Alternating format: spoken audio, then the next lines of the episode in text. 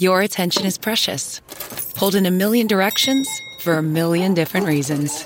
Blue Cross Blue Shield of South Carolina works hard to make sure your health insurance isn't one of the many things distracting you from what's important.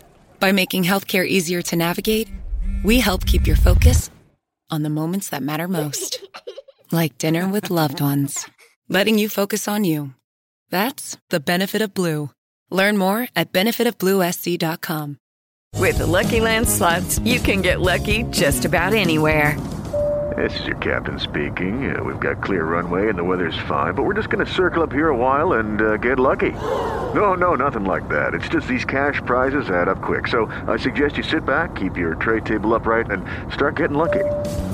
Play for free at LuckyLandSlots.com. Are you feeling lucky? No purchase necessary. Void where prohibited by law. 18 plus terms and conditions apply. See website for details.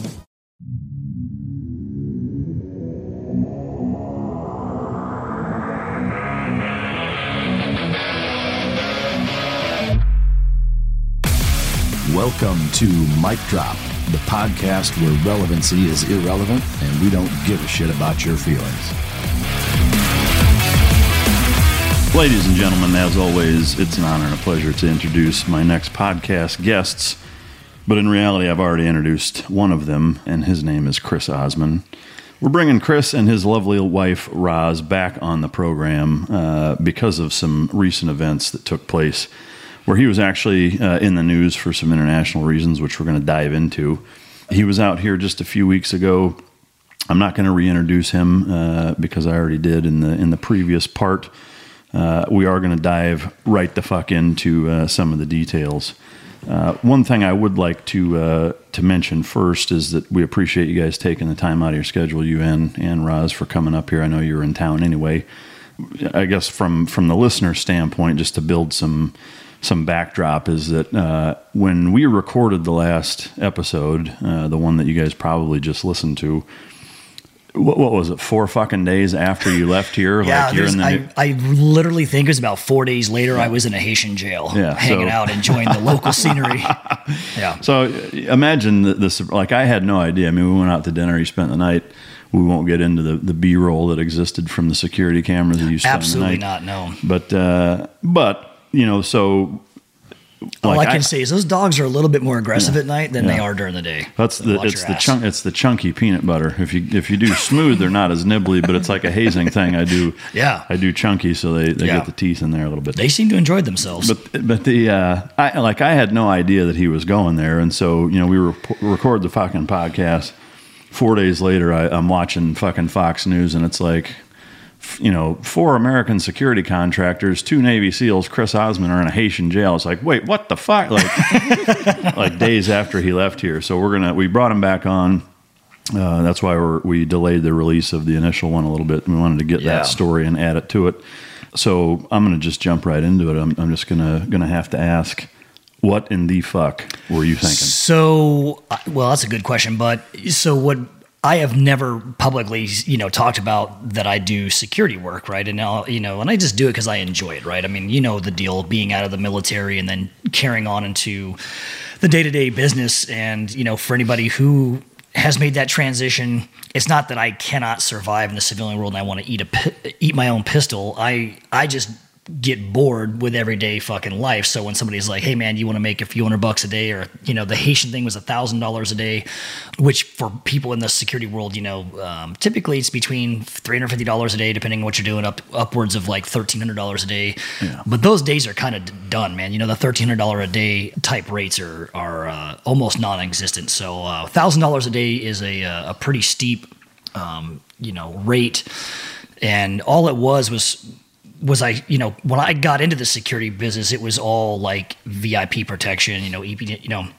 So you know, an ex, you know, people would know the Patriot Tour, like Marcus Luttrell and Taya Kyle, and you know, I was part of that security detail and zigzagged across the country with them for months. And but you know, their tours on the weekend, and I would work you know, Monday through Thursday, and then, you know, Friday hop on a plane, and I would go do advance with the guys, pick them up, and do their thing. They do their tour, we'd fly back. So um, it's just you know extra money for the family, and you yeah. know, um, I just really enjoy doing it. I mean, you know, walk around with a gun and. I mean, if it's that or Walmart greeter, you know, so yeah, yeah. So you know, and it, it is boring as shit. I mean, you know, I call it being a butler with a gun. You know, people Yeah. think it's sexy, but you're really, you know, picking people up from the airport, carrying their fucking bags, and you know, ever- driving them around and taking care of their kids and shit. So Do you ever know, get the like, motherfucker? I wanted the double espresso, not the single, and I wanted almond milk. Like, you ever get I assholes? I have gotten requests just like that of you know, hey, can you help me? Hey, I'm I gotta be for a book signing. Yeah. I'm late. Sorry, That- man. Anyway, you can help me iron my shirt, and you you can't say no because you're, Yeah. you're they're a client, but That- they're not working for me, right? I can't just tell them to go fuck themselves. That's all. I mean, to You me, know? on the drink tip, like that's a, a pretty much a guaranteed way to get your your sack dunked in the fucking double espresso. If you're if you're a dick, like Yeah. ma- making a request like that. I mean, you ever teabag anybody's stuff or what? haven't teeny ba- bagged anybody's stuff. I, I have, I mean, like we could do a podcast just on bullshit behind the scenes stories of some of these clients, but it is, you know, I can't eat at Subway. I can only eat at Quiznos type shit. Um, hey, you know, can you run and get me green tea? I told them I wanted tea, but it's not the green tea that I like. And you, you know, and it turned, like I said, it's being a butler with a gun really at the end of the day. nuts. And it, it does, and you really have to set aside the, um, you know, your personal feelings and just say, okay, man, look, I'm representing a client that hired me to be here. So if you tell people to go fuck themselves or choke out a client, Yeah. you know, what I mean, which has happened. I mean, I, I I know friends of mine that have literally laid out Clients? clients' kids. Like they would be down in Mexico as an example, and you know, hey, you know, take my kids out in town. They want to go partying. Well, you know, they take the fucking mystery machine and the, and the, and the whole gang out into town, and these kids are like fucking 16, 17, 20, 20 you know what I mean? And they act like fucking assholes. And then, you know, you got a team guy that'll just blast one of them. And they're like, hey, man, we got to send you on the plane, man. You just knocked out our client's son. He's like, yeah, he's being a fucking dick and grabbed me. So I, I punch him in the face. I, I personally think those stories are hilarious. Yeah, no. I haven't gotten to that point. I, I you know, I tend Yeah. to keep it under wraps. Um, I don't think there's enough of that. I mean, violence is a universal language. You know, there's I agree. nothing shuts down entitlement like a fucking pimp slap. But and you you can make a meme make a meme out of that one. Yeah. Um, so in, in terms of this contract, Yep. like, did somebody approach you say, you know, hey, we got this fucking gig? Like, how did that shake? Out? I out? did. So I got called by a um, you know a security company, and they wanted me to go to Haiti. The original text I got, and I should have brought my phone in here, but the original text was, "Hey, can you go to Haiti tonight and do security for people who are leaving the island?" So you know when the the embassy evacuated non-essential personnel, they had all the riots and shit the original contract that I was on to to do this was to fly in and to escort people down to the airport so they could get on their private jets and leave. And even though Haiti literally is the poorest country in the Western Hemisphere, they do have some very rich people that live there.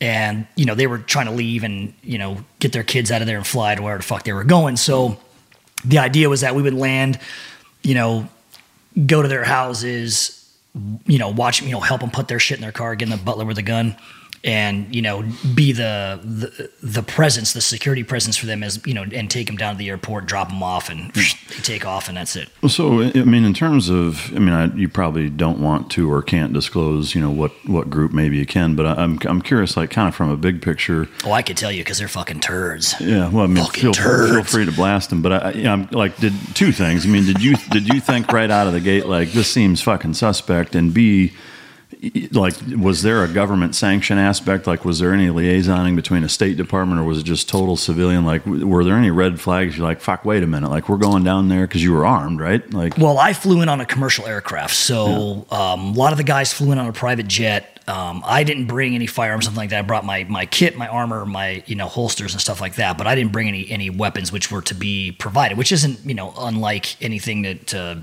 you know other people do. It's it's kind of rare that you know you're going to be cruising into a foreign country with your fucking pelican. It's not like when the military, man. You're not just going to roll in. You're like, oh man, there's my pelican case, and you know it's Yeah. not like that. So the idea was n- nothing there was no red flags because it was doing security work for people leaving the island right now once i got there though we're, we go to the ho- hotel and we're all kind of hanging out at the hotel that night and i meet the, the the team for the first time right a couple of guys i'd known uh, previously and everybody else were you know strangers to me a couple of uh, you know we all became really really close obviously because we were hanging out in haitian prison for fucking four days but turns out you needed a pry bar to get you guys apart by the end. that's true. That's very true. Um, so the next day, we were supposed to go meet the president of Haiti, right? President Moise. And so it, it, you know, I kind of like turned my head to one of the other guys that I knew, and I was like, "What the fuck, the president?" I thought we were like taking old ladies to the airport and their kids and shit, and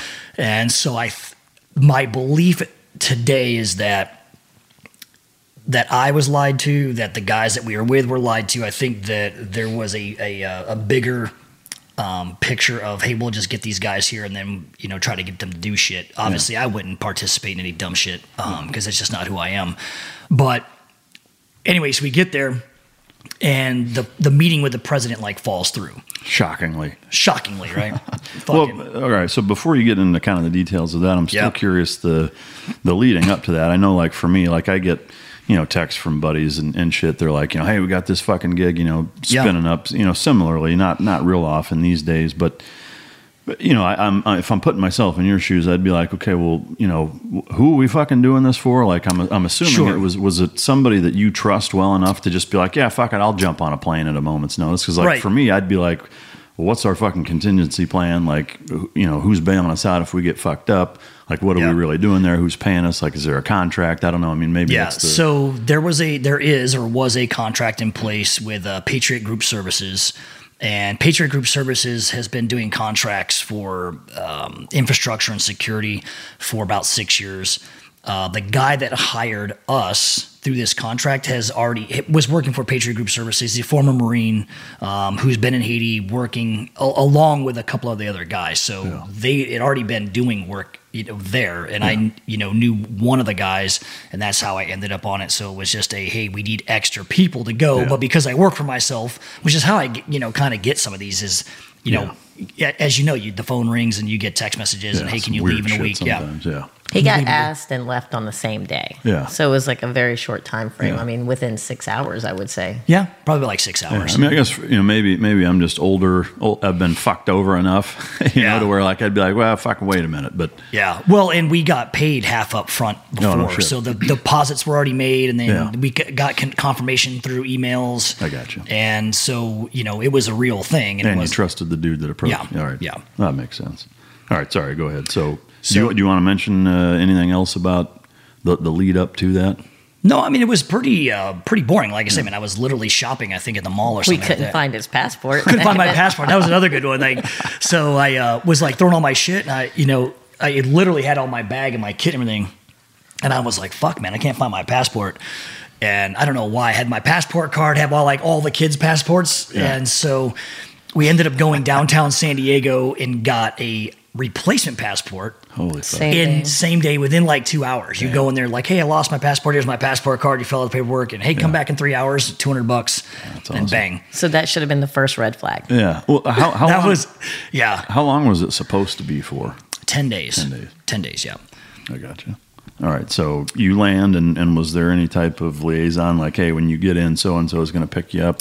Right. So the company that hired me, uh, he was there, uh, this guy named Talon. So he picked me up at the airport, and that's when uh, Chris McKinley was there, and I saw him for the first time. I was like, holy shit, what's up, dude? You know, he and I were buds together, obviously. So that, you know, I just felt comfortable. I wasn't, there was, you know, it wasn't crazy busy at the airport. There was nothing really going on. We left and, you know, got a quick little tour of uh, Port-au-Prince in Haiti, which is a beautiful, beautiful place. It's, it's like Somalia, except it's a shithole.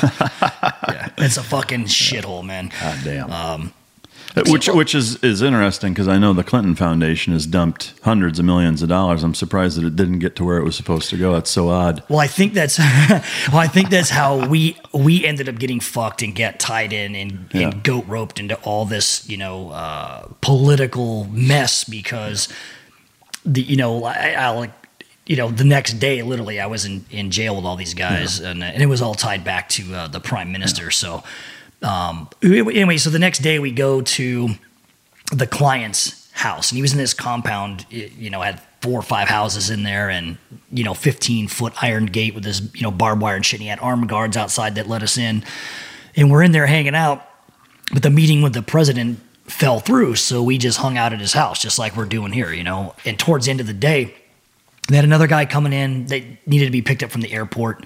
So myself and Chris were going to go down there and grab him and then just go back to the hotel, right? That was like, there was literally nothing to do. And we were already having discussions about flying back because there was no, um, you know, there was the, the, the mission of escorting people to the airport was gone. Yeah. And then it turned into, hey, we're gonna, you know, the client's house that we were at, this guy named Josh.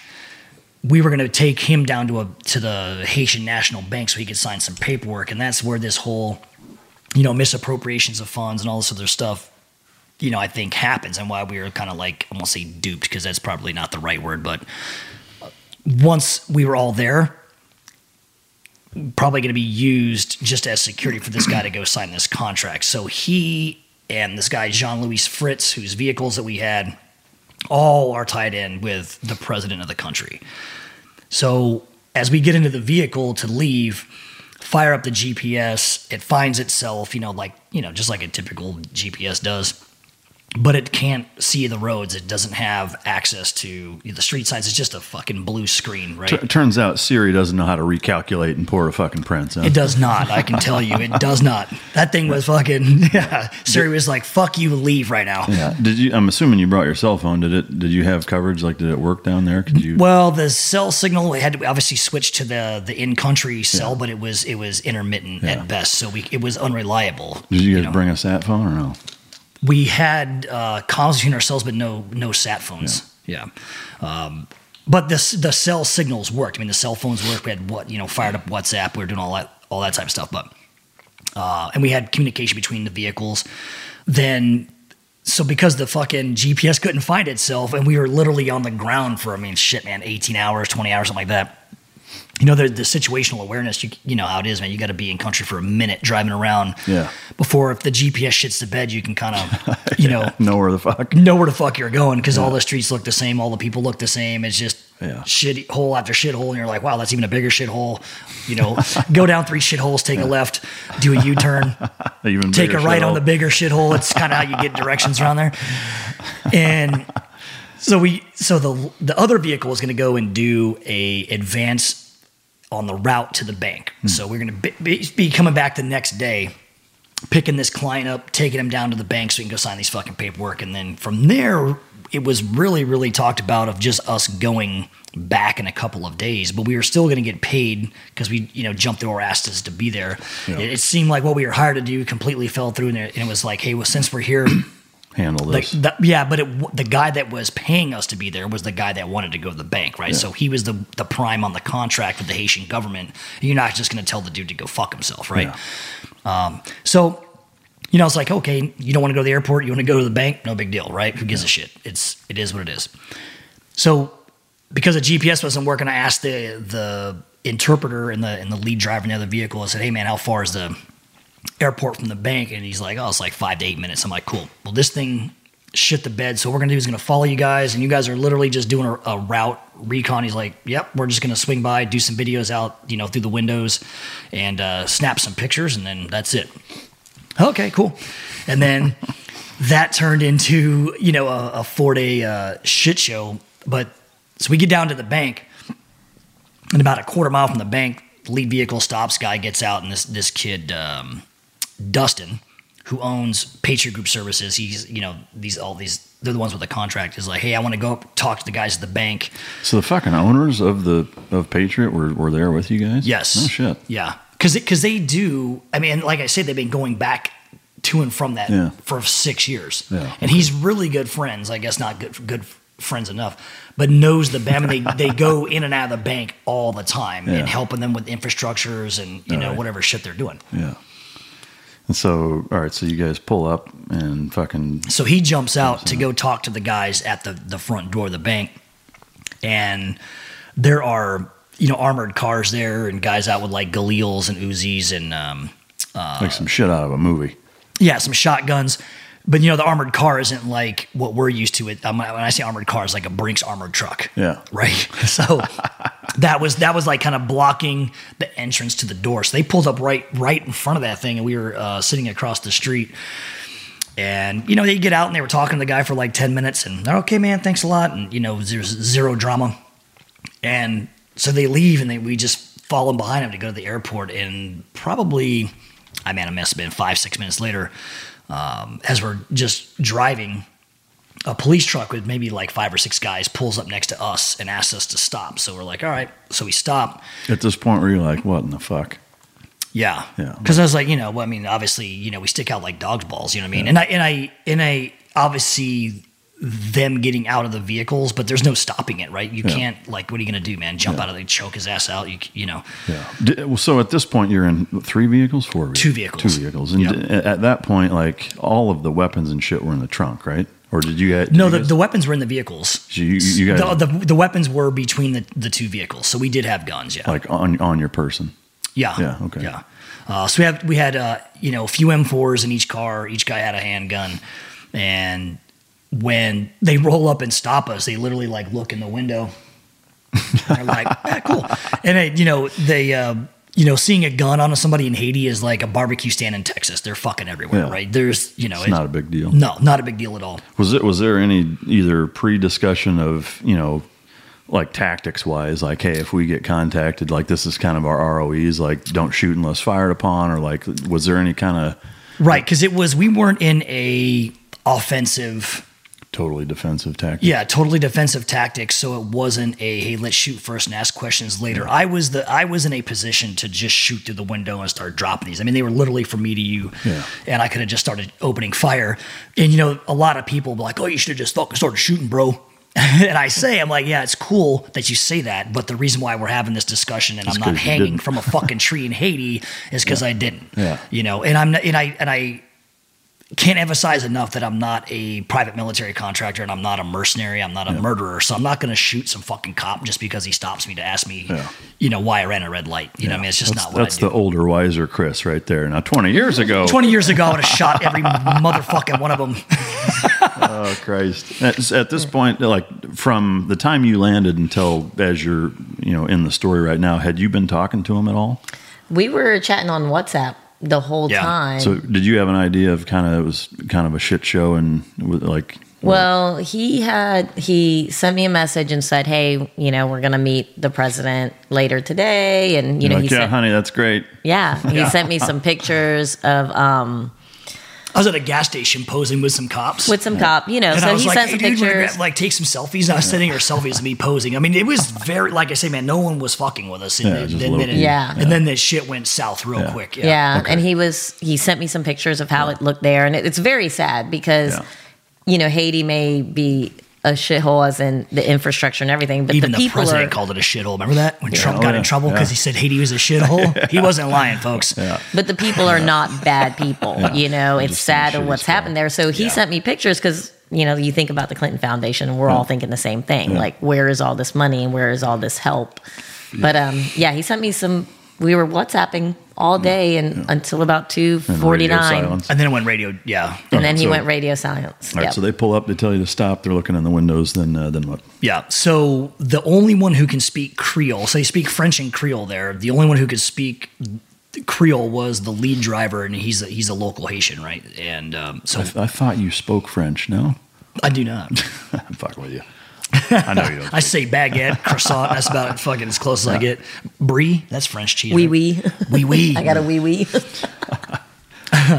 So the um, he starts talking to them or to the cop or whatever, and he's, and he's, and he's basically telling them who we are, who we work for, and so the guy's like, "Okay, no problem, man. We're gonna let you guys go. I just got to call somebody." So the the best way to I can describe it is if you were driving in any town here in America and the brand new patrolman rookie pulls you over and for running a red light and you tell him, "Hey, man, no, my dad is the town mayor." So he's like, "Oh, I, oh, okay, man. Well, let me just call to make sure it's cool."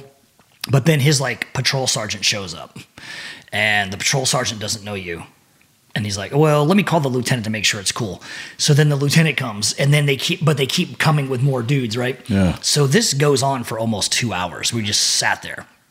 No one was pointing guns at anybody. There's no screaming, no yelling. I mean, all the all the news media bullshit that was out there is, completely wrong. It, Yeah, it I didn't mean- go down like that. Yeah, I mean the the insinuation at at best, or at least, I guess, was yeah. I mean, like my, my interpretation of of how it went down is it's like fucking, you know, dudes are like like it's fucking Black Hawk Down, and like dudes are fucking, you know, you got nine barrels pointed at you, and you're getting drug out, and you know, like No. dr- dragged to the fucking like uh, yeah. I mean, I was just like, holy fuck, dude. I I, I was fucking worried for you. I'll Yeah. tell you that. Well, I mean, it was it was I, I if I like that said I wasn't point. nervous, I Oh, would yeah. be I would be lying my ass off. I literally thought to myself as I was sitting in the back seat, you know, I was like, "Fuck, man, is this how it ends?" All the shit I've done in my life, I'm like, "This is it." Haiti, It's a long fucking two hours, huh? yeah, long two hours.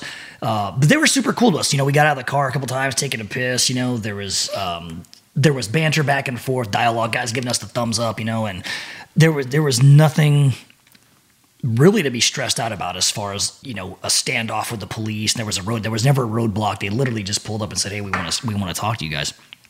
Well, we you know still had our cell phones. And we were calling the other guys that were on the detail with us, and um, which was our team leader and I'll call him our OIC, let's say. So that's officer in charge. That's right. You Uh, civilian dicks. So they showed up and they start talking to the guys as well. And they're like, no, man, I'm the prime on this contract. You know, he, he literally has his cell phone. He's like, look, let me show you the contract, but it's in English, so they can't fucking read it, obviously. And The client was there too, right? yeah, so one of the guys showed to try to like help us out because, like I said, the, the people that we were with were very, very well connected, all the way up um, to the president, and so it, it just got to a point where there were so many police officers out there, and then next thing you know, like their their police chief, you know, he shows up. He was probably at the fucking club hanging out because he rolls up in there in flip flops, white pants, had on a blue polo shirt and he's got like a, a sig, but it's like stuffed in and stuffed. He didn't even have a fucking holster, right? It's literally like he left the club and somebody was like, "No, you got to come down there." He's like, "Fuck, what? Where are they at?" Yeah. And he came down there to, to talk to all of us. And so he's he's like, "Look, man, we're just waiting for one phone call. You guys will literally be out of here in ten minutes." And at that point, which is I thought rather odd, and it pisses me off to this day, is that our team leader, who's also a uh, fellow SEAL, his name is Mike Phillips. And when he introduced himself, he says this with two L's, fucking weirdo. Anyway, um, so he's a uh, you know former police officer, something like that, out of Maryland, and um, so he was down there as our team leader. So him and another guy jumped in a vehicle and left us there. What? Yeah. So the Marine that was our OIC literally says to him, he's like, "Hey guys, I got, I'm not fucking leaving. These are my guys. I'm not going anywhere." Dude just fucking bolted. Didn't even say they were leaving. No, I, I I- he was standing outside my my window because I was in the back seat of the second vehicle. And I, I, and I looked at him. I go, Mike, what's going on, dude? He he stared at me like he like he didn't even know who I was. Didn't say a word. He just jumped in the vehicle and they and they drove off. God have you seen him since? No, so what the fuck? no, so and when what what really fucking pissed us off is later we found out that they went back to the hotel we were all staying at, and Mike cleaned out his room and left all of our shit there. So they so the rooms were bought by them. They, they were under their so they had access to all of our rooms, and they literally were you know so concerned with saving themselves that they literally fucking bailed on us how how were they able to just leave? Because they weren't part of the initial stop and they didn't have guns in their car. Jesus. Fuck. But one of them, you know, my boy Kent was like, "Fuck you guys, I'm staying here. These are my guys. I'm not going anywhere." Right? Yeah. And it's cool. You know, Kent speaks French, so that was that was really cool. And even he was told, "Hey guys, we're literally just waiting for another phone call." And I think it was from the director of, um, I want to say like national security, but I know that's not the correct term, but um, something very high level like that within the government. So National Police. yeah, I don't know. No, I think that's who went and got you when you were Yeah. in the jail. But yeah, the national police came to pick us up later on. Uh, so anyway, so it starts getting dark, right? So the police start getting nervous, and we're like, guys, what do you, what the fuck's going on? Like, well, it's getting dark, and this is through all the interpreters, right? So they're like, well, it's getting really dark. You know, it's not safe to be out here. And I'm like, but you're the fuck motherfucking police, man. You're the one holding us. The fuck you talking about? Like, we don't mind being out here at night. We don't give a shit. All right, what are you talking about? I'm like, yeah.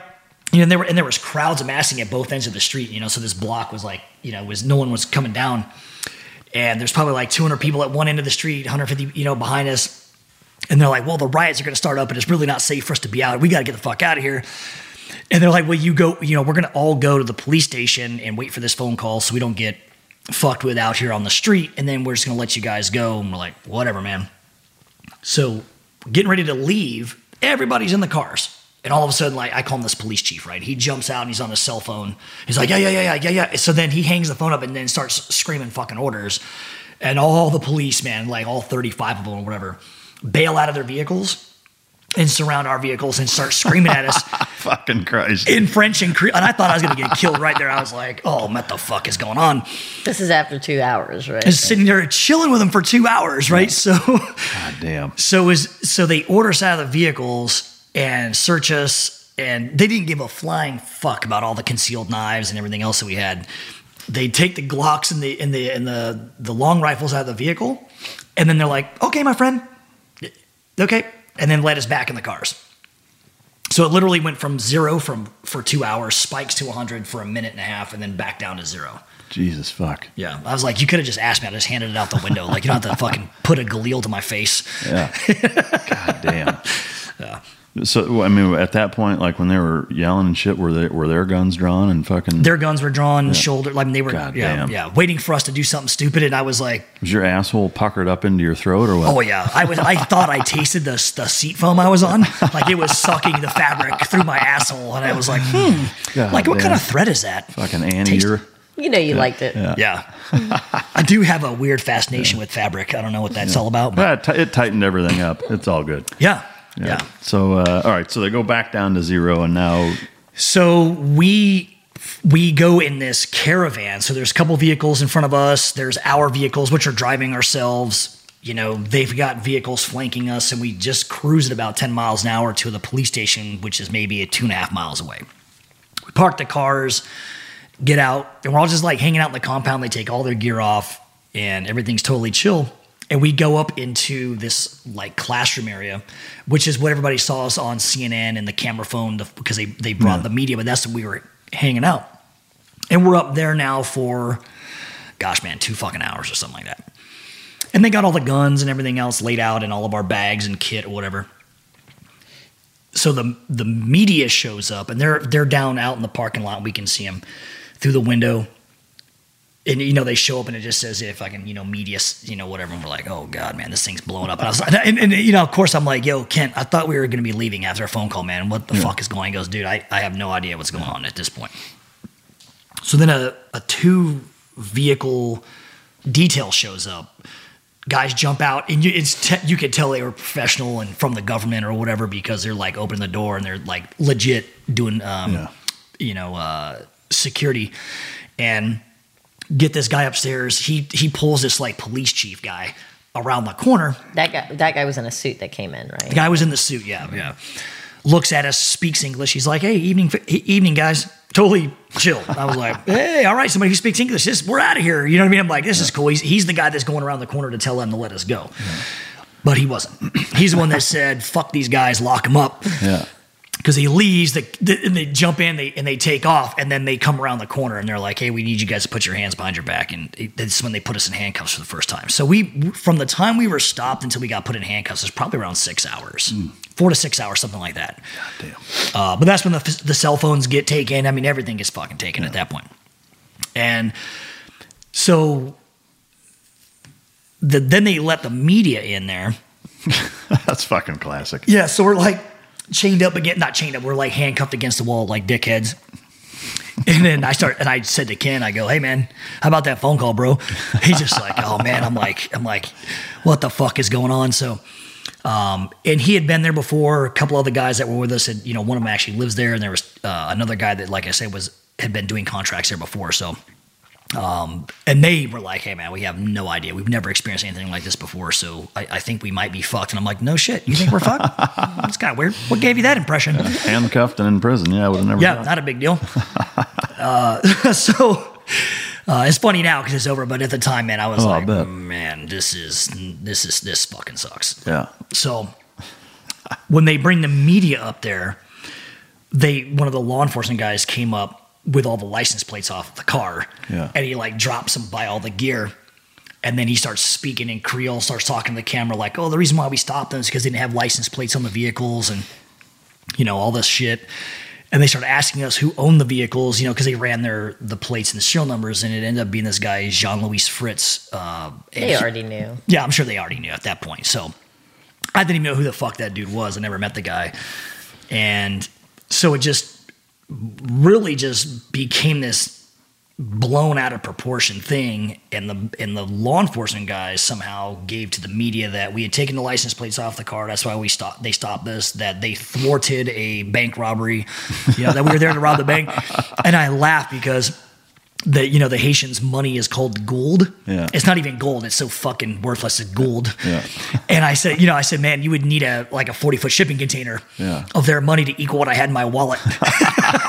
This fucking- I'm like, why the fuck? If I was gonna rob a bank, man, I, I would just do it in San Diego. I'd just hit Wells Fargo, you know.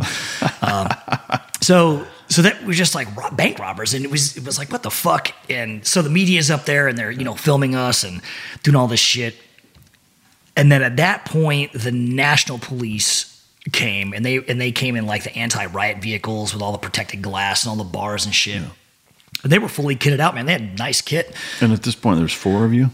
There's seven of us. Seven of you. Yeah, because the eighth guy took off. He E. So I was gonna tell you that fucking team guy, no shit, like the whole never leave a man behind. Yeah. He forgot about that apparently because he fucking left us. Not only did he go back to the hotel and grab his shit, him and another guy drove to uh, Dominican Republic and flew back to America. Oh shit. Left us, man. Just said fuck you Instead guys. of going to the embassy. They didn't go to the embassy, Saying, yeah. hey, there's U.S. citizens in fucking prison Yeah, right now. fucked Yeah. up shit. Showing them a copy of the contract and saying, "Hey, man, you know, it, no, they Yeah. it was an operation. Save yourself." God damn.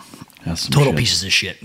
Anyway, so the national police show up, and as they came upstairs, they got the balaclavas on, the helmets, you know, full full plate carriers, but they're carrying, you know, scar lights. They had M4s, aim point micro T dot, and I'm like, this, these motherfuckers are obviously funded by America. Magpul. You- Yeah. Magpul slings. All of our industry friends. All of our industry friends, so I'm much. like, I think I know the guy that sold them that. I'm like, you Chris- you see some motherfuckers. Chris Osman designs fucking. Yeah, I'm like, I think I made that fucking holster, dude. What the? Hey, bro, is that thousand weight Cordura?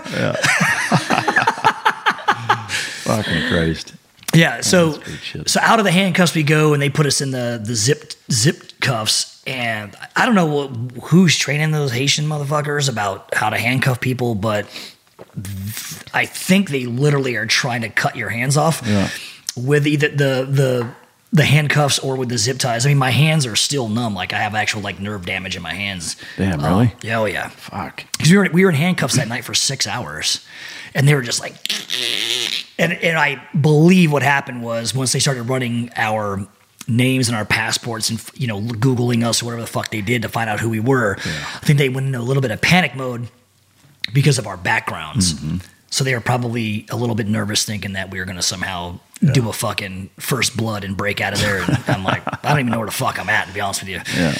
Um, so we get transferred and we get put in these vehicles, and as, as we as we leave the compound, there's people out there banging on the the fucking vehicles, rocking them, chant "Death to America, kill Whitey." Get You the know- fuck out. really. Yeah, because the, the the way that it works, you know, they don't have a, a reliable media system. You know, not that ours is that much better, but at least we have television. Yeah. They don't have fucking cable, and you know, all of it's done by Twitter. So as soon as they start tweeting out that they got Americans held and they were there to rob a bank, they were, you know, we were there to assassinate the prime minister and do all And this weird shit. and kill and kill Haitians. Yeah, kill like- Haitians. Yeah. They started like writing against that. God damn. During the, like, when you first got there and, and up until this point, was there ever, like, the way it happens here where they're, like, stripping you down and checking your ass and, like, making sure that you don't have shit, or did they kind of leave you guys alone? They left us alone. There was no uh, fingers in my ass, which is disappointing. kidding, kidding. At least like to have a finger sweep. Yeah, I mean, you know, yeah. So like, yeah, so there's no fingers and asses, but they they did the whole search, took everything off of us. But we were, in our, you know, we were in our clothes, and um, but you know, the, I will say this: that the the people of Haiti were super nice to us. Like there was never any trouble in the street. There was, you know, Until they knew you were there to rob a fucking bank. until they believed we were there to kill the prime minister, and rob a bank. That's when the attitude kind of changed a bit.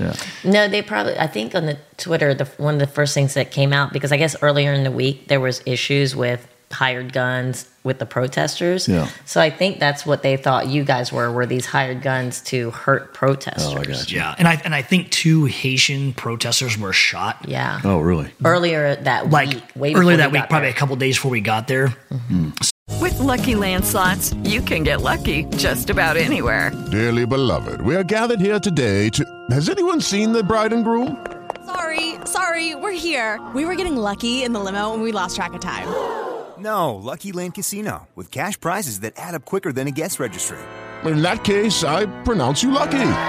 Play for free at LuckyLandSlots.com. Daily bonuses are waiting. No purchase necessary. Void were prohibited by law. 18 plus. Terms and conditions apply. See website for details.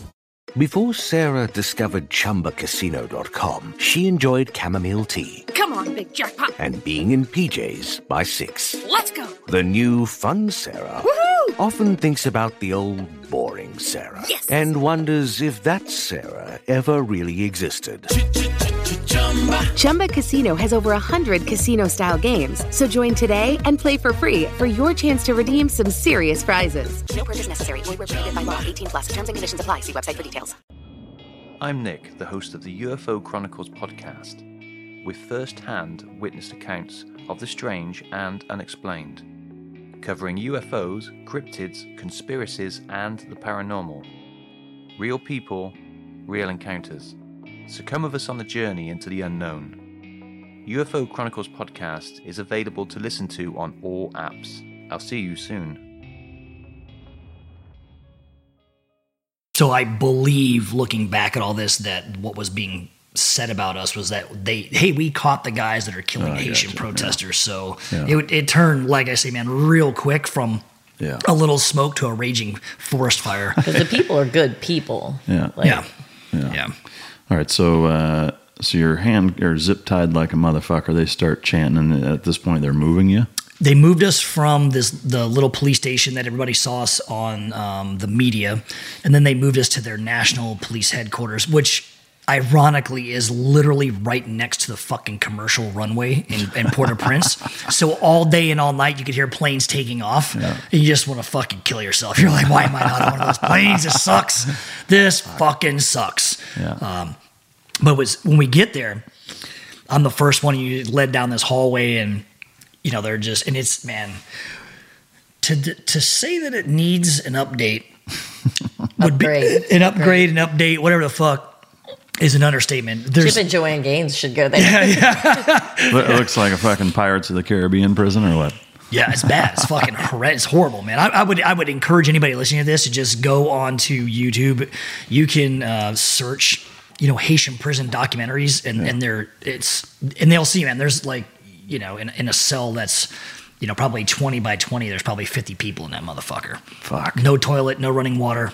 It's insane, man. And uh, at this point, you'd, you'd sad, not super had sad. any any water. Or, I mean, food. Who gives a fuck? But Yeah. but you, you didn't have any. Like they gave you. No, right? no. Yeah. And so we we get there, and they unlock, and it's just master locks, and I'm like, man, fuck, I could I could just fucking cut that so fast. I mean, I just you know your start your mind starts With my how do I teeth. get the fuck out of here? Who do I got to knock out? But you know, like I said, man, you have no There was no infrastructure once you're out to. no where are you gonna go? You know, Yeah. you know, you know. I'm like, hey, okay, the airport's that way, but you know. yeah. What am I going to do? Run in there with no passport and be like, "Hey, hey, help me, help me!" I'm like the girl at Delta, is what's she going to do? Yeah. Uh, anyway, so as they, I'm the first guy they let out of the uh, the zip cuffs, and they open this uh, cell door. And, No shoes, right? Yeah, they take your shoes. All I had was our, our pants Shoes and our and shirts at this socks. point. Belts gone, fucking everything.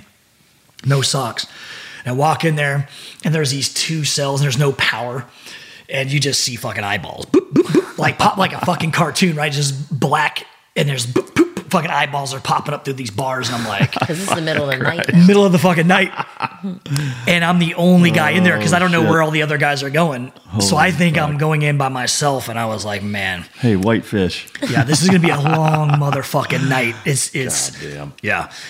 And in there was like a common area that's probably I would say about five feet wide and twenty feet long, and there was another cell door at the end which was locked, and um, that's what the I found out the next day. That's where the, the the bathroom was at, if you want to call it that, but that's where that was at. So then they let all of us into that little common area. Then they opened the cell doors and split us up You were all happy when you saw your friends come in. yeah, I was super stoked when I saw those other guys. Like, fuck, man, at least, you know, it's it's tough to beat up and rape fucking seven dudes. Yeah. One guy, you're you're fucked. You're, you can, you know, how long are you gonna last? You know. And so when they open the door, there's no lights, right? So they just start talking to us, trying to get us in there. As soon as I walk in, I'm like stepping on people. The floor is like covered with fucking people.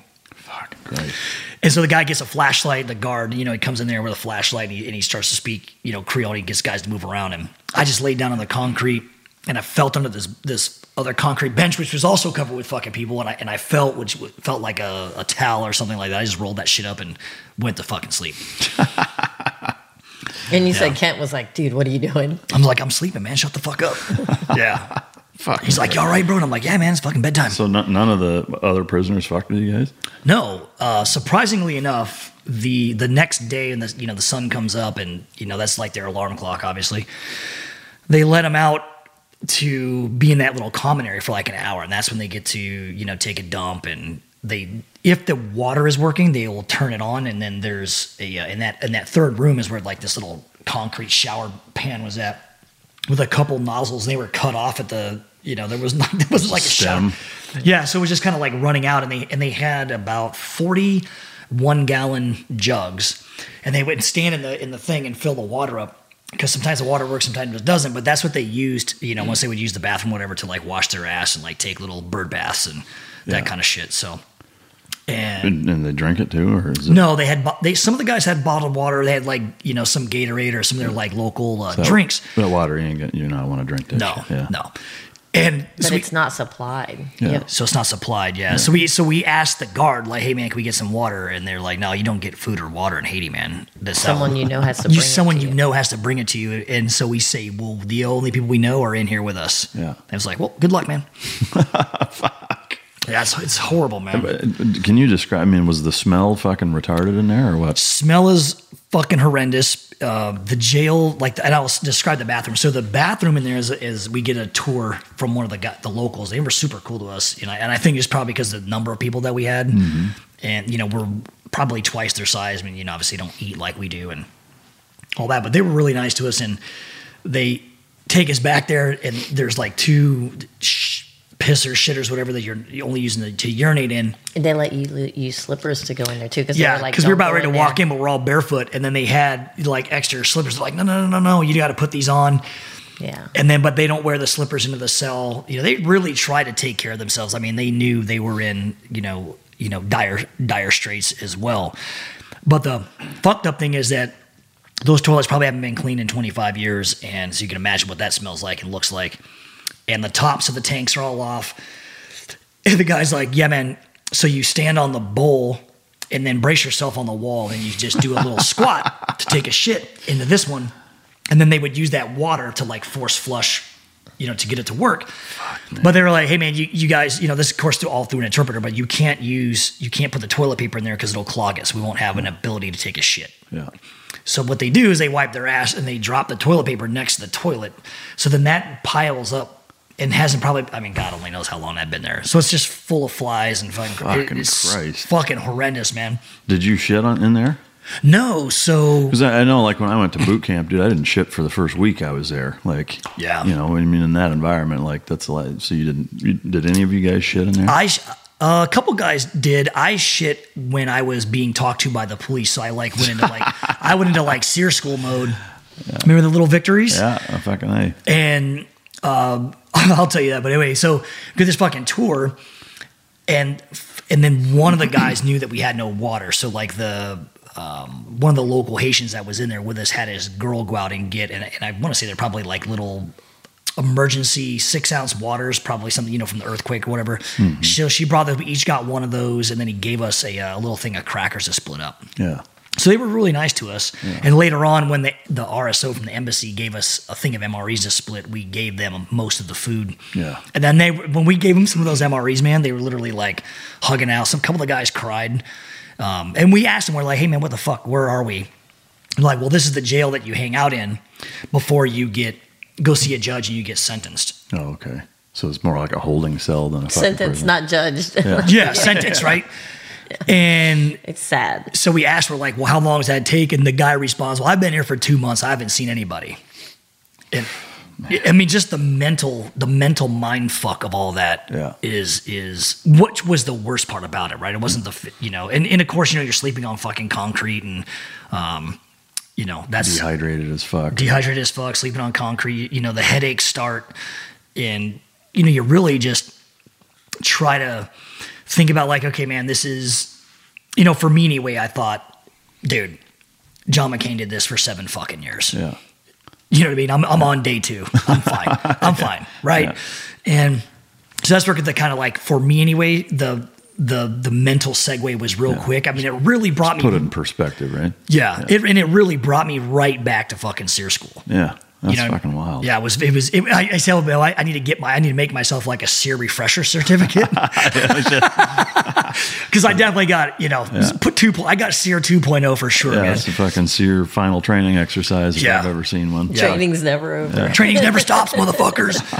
yeah, um, but it, I mean, like I say, man, we laugh and joke now, but at the time, it, it Oh, was it was fucking miserable. So, at any rate, the um, so on the third day, they want to, you know, they bring us, they fingerprint us, they take all of our pictures, and they don't have computers. Amazingly, no, everything is handwritten. And so they're trying to get, you know, they're talking to you and they're like, hey, what's your cell phone number? and You write down a fake number and shit. And, you know, you know, what's your address? Don't give them the right one. You know, typical, you know, because there's no way for them to really check. And as I'm sitting there, they're, you know, they're trying to interrogate me. And I asked them for a bottle of water. They hooked me up with a bottle of water. And about 20 minutes later, I was like, man, I was like, oh, oof. I was like, guys, my stomach hurts. I got to use the restroom. They're like, no, no, no, we got to do the interview. And I'm like, I, I can't even talk unless I can use the bathroom. So that's how they, they so they, so they took me to their, ah, their yeah. bathroom with it actually flushed. you out. and I fucking was like, hey, can I get some toilet paper? And he brings me like a stack of napkins. Like, and I was like, whatever, dude. Yeah. Close the door, no lights. I'm in the fucking pitch black of this toilet. and I just let it, you know, took the biggest shit ever. And he's like, Are you okay? You know, they were hitting the door. And I'm like, Yep, be out in just a second. And that's that's how I, you know, ended up taking a dump. After that, I don't know what I would have done, man. Um, but you know, obviously, if somebody's gonna shit, you're gonna shit in the, the way you gotta do it. But Fucking Christ. So, at, all right. So that was day two. At this point, you hadn't heard from him. Had you seen it on the, had anybody contacted you from Patriot or at, like, where were you at? No, so I I had a weird feeling when he just went dark, and I was like, okay, you know, I know this happens sometimes because he went to Puerto Rico after the hurricanes, Yeah. you know, but I was like, okay, maybe there's no cell service. I'm just gonna try and go to bed, and I went to bed at close to midnight, and then all of a sudden, right after like at 2:05 in the morning, I woke straight up, like sweating. I just woke straight. It was the weirdest thing. And I was like, I checked and I'm like, he still had not even seen my WhatsApp messages, Yeah. right? I was like, okay. I was like, this is kind of weird. And I'm like, yeah, you know what? If that motherfucker's at the club, I swear to Christ. I'm gonna kill that bitch. No, I saw you take out three hundred dollars in Haiti at fucking midnight. What's going on? no, but so fucking Platinum Plus or whatever the fuck it's called. yeah, I don't know what pure pure platinum. Yeah. No, um, So that's, I- that's an episode by itself. Sorry. Yeah. go ahead. Oh yeah. So I don't know what it was, but something I was like, you know, let me not, let me just. So I started Googling and I put Haiti, and I don't know, I really don't know why I did it. But all of a sudden I put Haiti and I put his name, Yeah. thinking nothing would pop up. And sure enough, there was a fucking article that came out and posted at 2.02 a.m. in the morning. Oh, so shit. I'm reading it three or four minutes later. I'm like, I was like, this can't be right, right? So I'm reading it and reading it, and it was showing the Twitter post Yeah. of like them in the jail. So you're about having a heart attack, I imagine, right? I'm having a heart attack. I felt weird like the minute he left, and my brother. I'd been talking to my brother that weekend, and he was like, you know, when I talked to my brother the next morning told him what was going on, he was like, well, you felt weird this whole time because, in all honesty, when you were talking about red flags earlier, like when Chris went to uh, Puerto Rico, he was given seven pages that he had to keep on him at all times. Yeah. And supposedly he was going to get paperwork when he landed there in Yeah, Haiti. yeah. But I don't know. He was obviously never given paperwork. And like the Puerto that. Rico thing too, I was there for almost a month, and that was, I mean, shit, two days notice before I took off to go on that one. Yeah. Yeah. Yeah. So And they had like so you know so I was kind of like it happened so fast and everything I had you know I was just a little worried and plus Haiti was in a political crisis and Yeah. you know you worry more about that but so I saw the article and then I got mad at him because I'm like I didn't have like Lance Burton's phone number and Lance is with um a- Hawkstorm Global, Hawkstorm is Global. the company that hired me. who was the sub under a sub under a sub or whatever that called Chris, and I didn't have Lance's phone number or anything. I didn't have his contact at all. So I like after a while, I'm like freaking out. And I'm googling, and of course, I go to Google crazy. And I jump out of bed, and I finally am like, wait a minute. I remembered, you know, Lance. I printed out his earlier when he left. I printed out his um, flight itinerary, and Lance had sent it to him. So I jumped on his computer and emailed Lance. I don't even know what time it was. It, early in the morning, I was like, Lance, this is Roz Osman. Give me a call as soon as you can. I just read an article that my husband's in jail in Haiti. What the fuck is going on, right?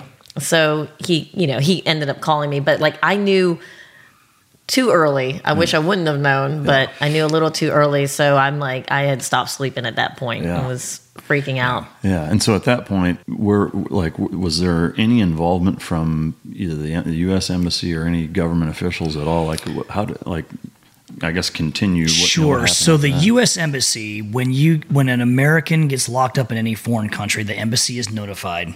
They show up, and The they're- consulate the shows up. consulate shows up. Mm. But they can't provide legal assistance. They can't give you water. They can't give you food. They just literally tell you, You're "Are you are you being treated okay?"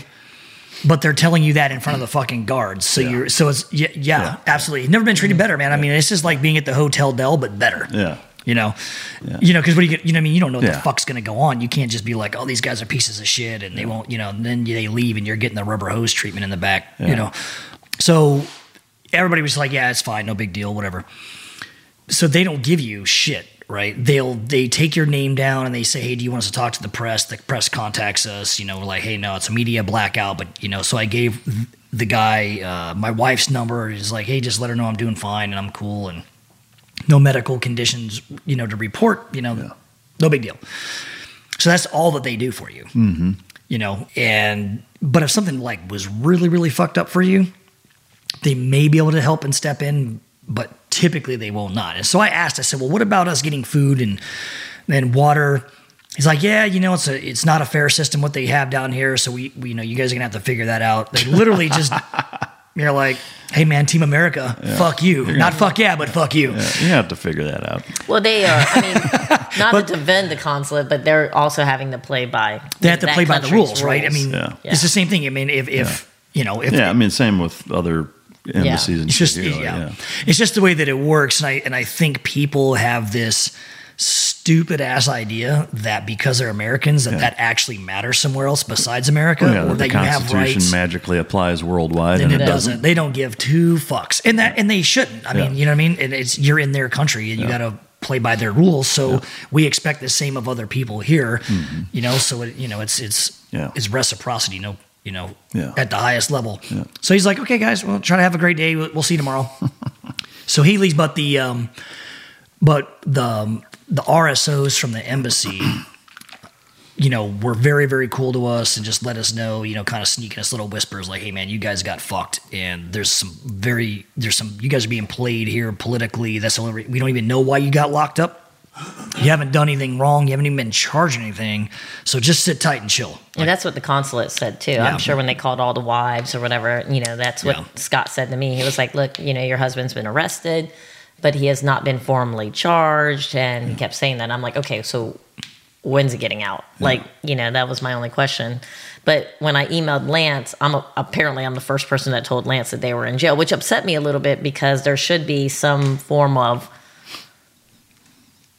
I don't know what the word is. I've never been to know. communication. There should well, the be- person who was supposed to be communicating back with the the primes, you know, these contractors that hired us, these companies, was on escape and evasion to save his own fucking ass. So it's you know it's it's literally you know to me it's diabolical to fuck people like that. And not only that, but what And a wife shouldn't be the one Yeah. letting people know that Yeah. hey, your boys Yeah. are in jail. Not that it's Lance, not that that's Lance's fault, but I'm Yeah. just saying like Yeah. It was like what the hell. Yeah. Well, it's that it's it's not that we got locked up, right? I mean, and again, I'm alive and I'm here, so that's fine. But it's the actions of some of these fucking people, man, Mm-hmm. were crazy. You know, the messages that Lance would be talking to her about. Oh, don't worry, I'm putting together a team. If we got to go bust him out, I'm like, what are you gonna do? Land there in a fucking CH-47 and fast rope into the compound and say, like, these people are so fucking dumb. I would rather You have know. my husband come out legally. Yeah. Yeah, you know, and all these, you know, there's a lot of people that were just giving these these women, you know, false hope, pretending that they could they have capabilities that they surely don't. Well, they didn't want us to. I mean, like, I they really didn't want us talking. They were like, if you got to tell family, you know, but you really shouldn't talk about it. Might it might hinder their situation, you know, and all these things. So for almost two days, I really wasn't talking to anyone. So I'm talking to like Lance, and then finally, like by Monday night, I like lost it, and I was like, John Choate and well, not I don't know if I should say their names, but Johnny But you Sotelo. did. Yeah. So Johnny fine. Sotelo starts calling my phone, and I, if you know Johnny, Oh, yeah. I'm like, if I don't answer this damn phone, his No, ass he- will be on a plane to Haiti like No, Rambo. no, I mean, so he's as solid as they fucking come. yeah. so. So I answered. I was like, "Hey, Johnny." I was like, "Yes, it's true," because apparently went on, you know, whatever Facebook. the- And we had no idea that any of that shit hit Yeah. the media like that. yeah. Had no so. clue. Yeah, it was it was like a hard first couple of days. By Tuesday night, I was getting really pissed off because I was being told for two days that they were getting out. Yeah. You know, all day Monday, oh no, they're going to be getting released. They're going to be getting released, and then Tuesday, the same thing was being said. So you know, by Monday night, by Tuesday night, you know, I'm on the West Coast, so I'm like, okay, well, it's fucking ten o'clock my time. Yeah. Obviously, they're not getting released, and I hate that false hope. That's the worst feeling, right? So I guess what was happening behind the scene was that the um, president had ordered his like director, like again the national security fuck whatever his name is, but he wrote like a full blown two page letter, all of our names on it, demanding our release from the the national the head the head of the national police. But he refused to let us go because they answered to the prime minister. So there was that that rift. Yeah. And that's when the prime minister, you know, used us so he could get on CNN, right? Because no one was interviewing the prime minister from any national Yeah. media before that. Because I mean, who gives a flying fuck about Haiti, really? So he gets on there and he's on CNN and he and he calls us terrorists. He's like, "Yeah, these international terrorists were flown in by the president to assassinate me and to rob the bank." And that's when I, it, you know, hit the media. And I and I and I thank God he kind of did because if he hadn't have been such a dumbass, they probably would have been like, yeah, whatever, fuck those guys. Right. They could, he was like, hey, man, let's just charge them. We don't need any media. But he wanted to use it to get on television. And by calling us terrorists and all the shit that he called us, then the U.S. State Department is like, you know, has to react. Yeah. And, and So I mean, in. So if, if he hadn't done that, there's a, a solid chance you'd be He'd there be getting dead. fucking. I think I'd be dead right now. Yeah. God damn. Yeah. And that's the funny part because you know, like th- this that was the funny part, me being killed.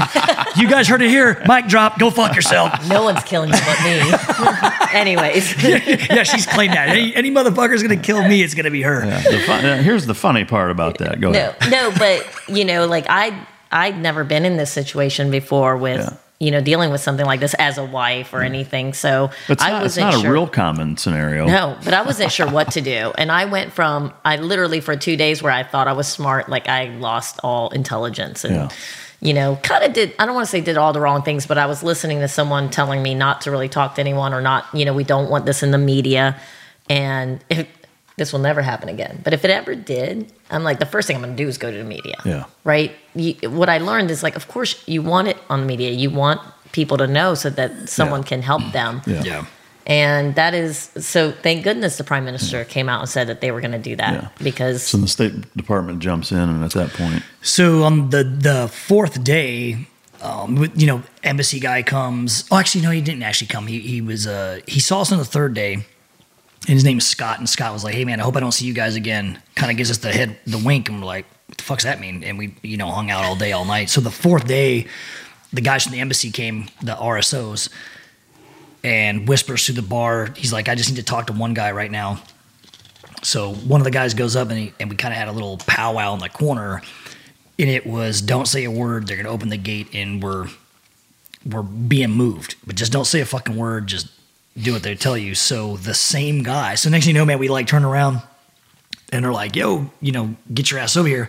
But what's interesting though, back up. That morning on the fourth day, the the jail cell is like flooded with another maybe fifteen or twenty Haitians one of the guys is an American who got busted um, in a small plane smuggling drugs, so he's definitely fucked. he's he's there right now. He'll I think probably, there's an article that went out on him after that. yeah, that guy right who we met, whatever his name was, I can't remember, but um, he is Smuggling fucked. drugs and he's, he's he's not in the position that we were in. Yeah. And matter of fact, when we were being moved. We told embassy, we're like, hey man, there's another guy, and they're like, yeah, the drug smuggler, fuck that dude, he's he's fucked that guy. yeah, It's you know what I mean? like straight up white boy American. No, he's a black guy. Yeah. From uh, where was he? I think he was from Florida. New York. Yeah. Oh, I thought it Oh was no, from no, that's right, Miami. He was like a video, and he tried to give us some song and dance about him being some like videographer, and he was going to pick his buddy up on an island, and the plane broke down, and they got But he did at a something checkpoint. illegal, so now he's going to have to deal with what's going to happen. Which is he is he's probably going to be six, seven years in prison down there. Which is he's You feel bad for him. yeah. And his head was all fucked up, and we're like, "What happened to your head, dude?" And he goes, "Oh man, I had dreadlocks, but they don't let you have dreadlocks here, so they um, use a straight razor and just fucking cut it off." And I was like, what? He's like, yeah, they just had a dude wet it and went, and I was like, whoa. So uh, if you go to Haiti after this, you shouldn't. Lesson learned. But if you ever do, folks, don't have dreadlocks. God damn. You don't get cut off with a straight razor. Anyway, so they uh, opened the cell door, and the same guys that had brought us before were in their full kit again. And it was right into You're the like, zip "Oh, shit, ties. not again." And, they, and the guy just like holds the zip ties, and you kind of turn. I was like, "Fuck, not again, dude." You know, and, and again, it was, "Hey, man, I think I can cut these guys' hands off with this plastic." and they've, I mean, Yeah. yeah.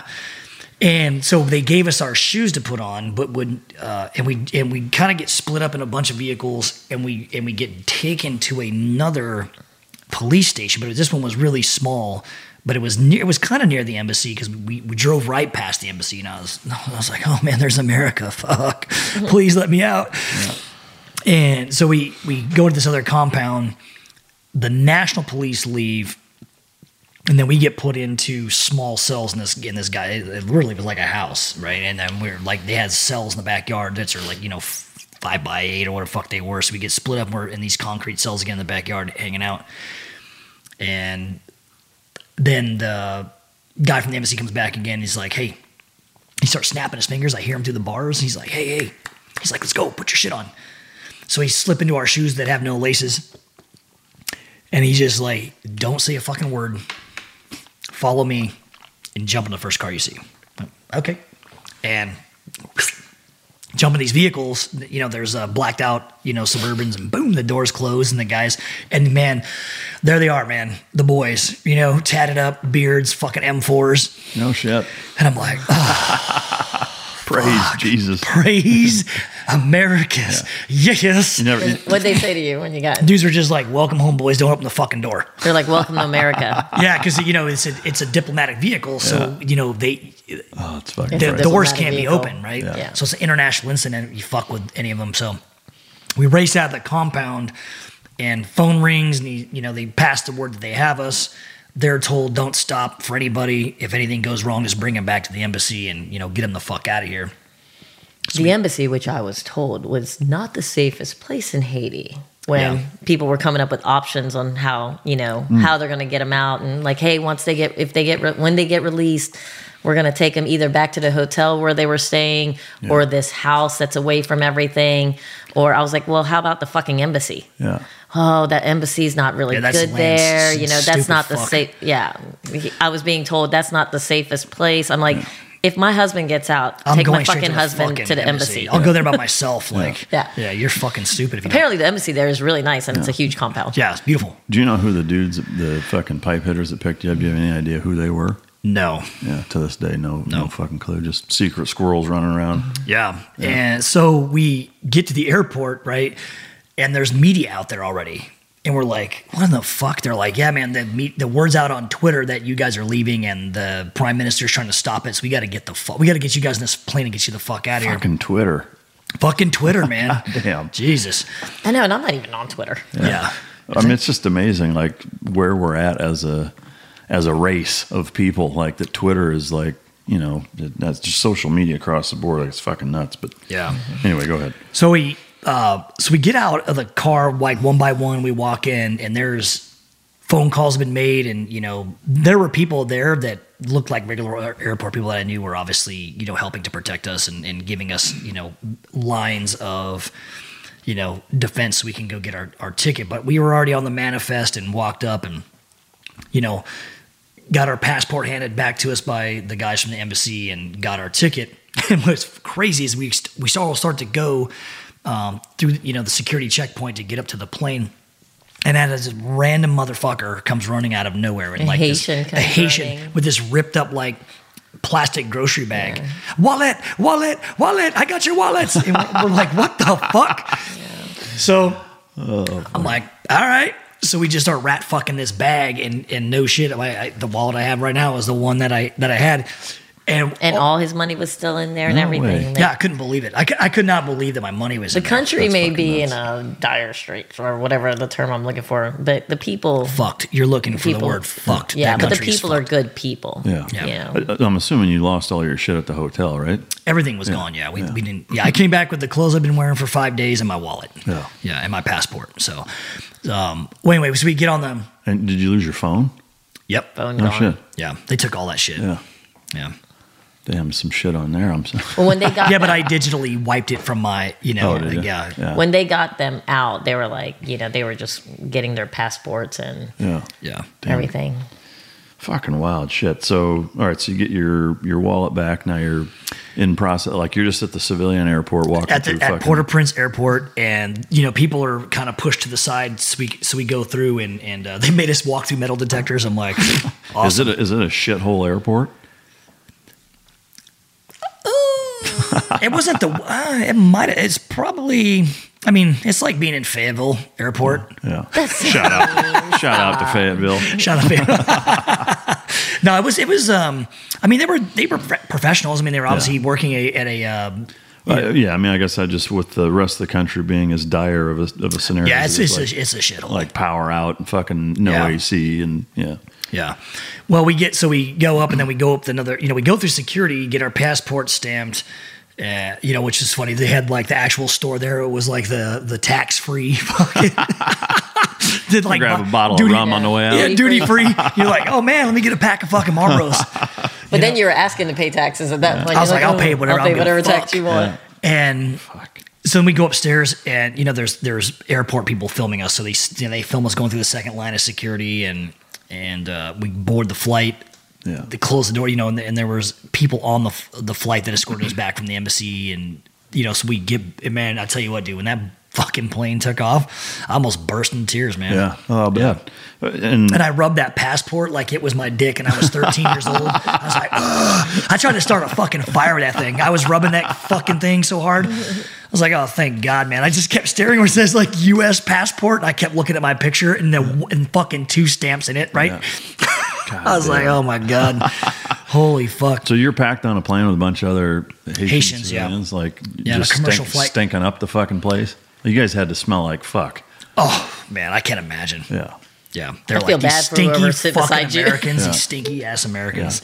Yeah. So where, where did the plane land? we flew to Miami from there. Miami. Yeah, and so what happened at that point? so so the plane lands and no one says shit to us the whole time we're flying, you know, whatever. And the plane lands and taxis up.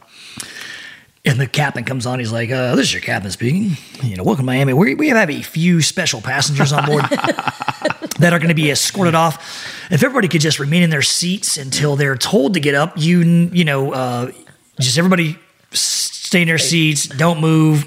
We have uh, you know agents coming on board to escort our special friends off. Special friends. And so they, you know, they came off and they're like first guy, second guy, you know, so everybody gets off. And as we get off, through, you know, through the uh, the jet bridge, there's this line of agents there, and each guy had to get handcuffed. And I came off the plane, and the guy looks at me and he's like, "Don't worry, man. This is just procedure, dude. Welcome back." Welcome. You're like, yeah, I've heard that shit before. And he goes, "We have we have to cuff you guys as procedure." I'm like, "They're American handcuffs. I don't give a fuck. Yeah. Click them up, dude. I don't give a fuck." It was one click though. Yeah, so You literally like click. they're like putting one click, two click. They're like, "Hey, is that okay?" And I'm like, "Oh man, you have no idea how great that feels. That's American steel. Where the fuck were those made, dude? You know what I mean?" So we're all like giggling and fucking laughing because we're we're home. You know what I mean? Yeah. We're like excited as fuck. Yeah.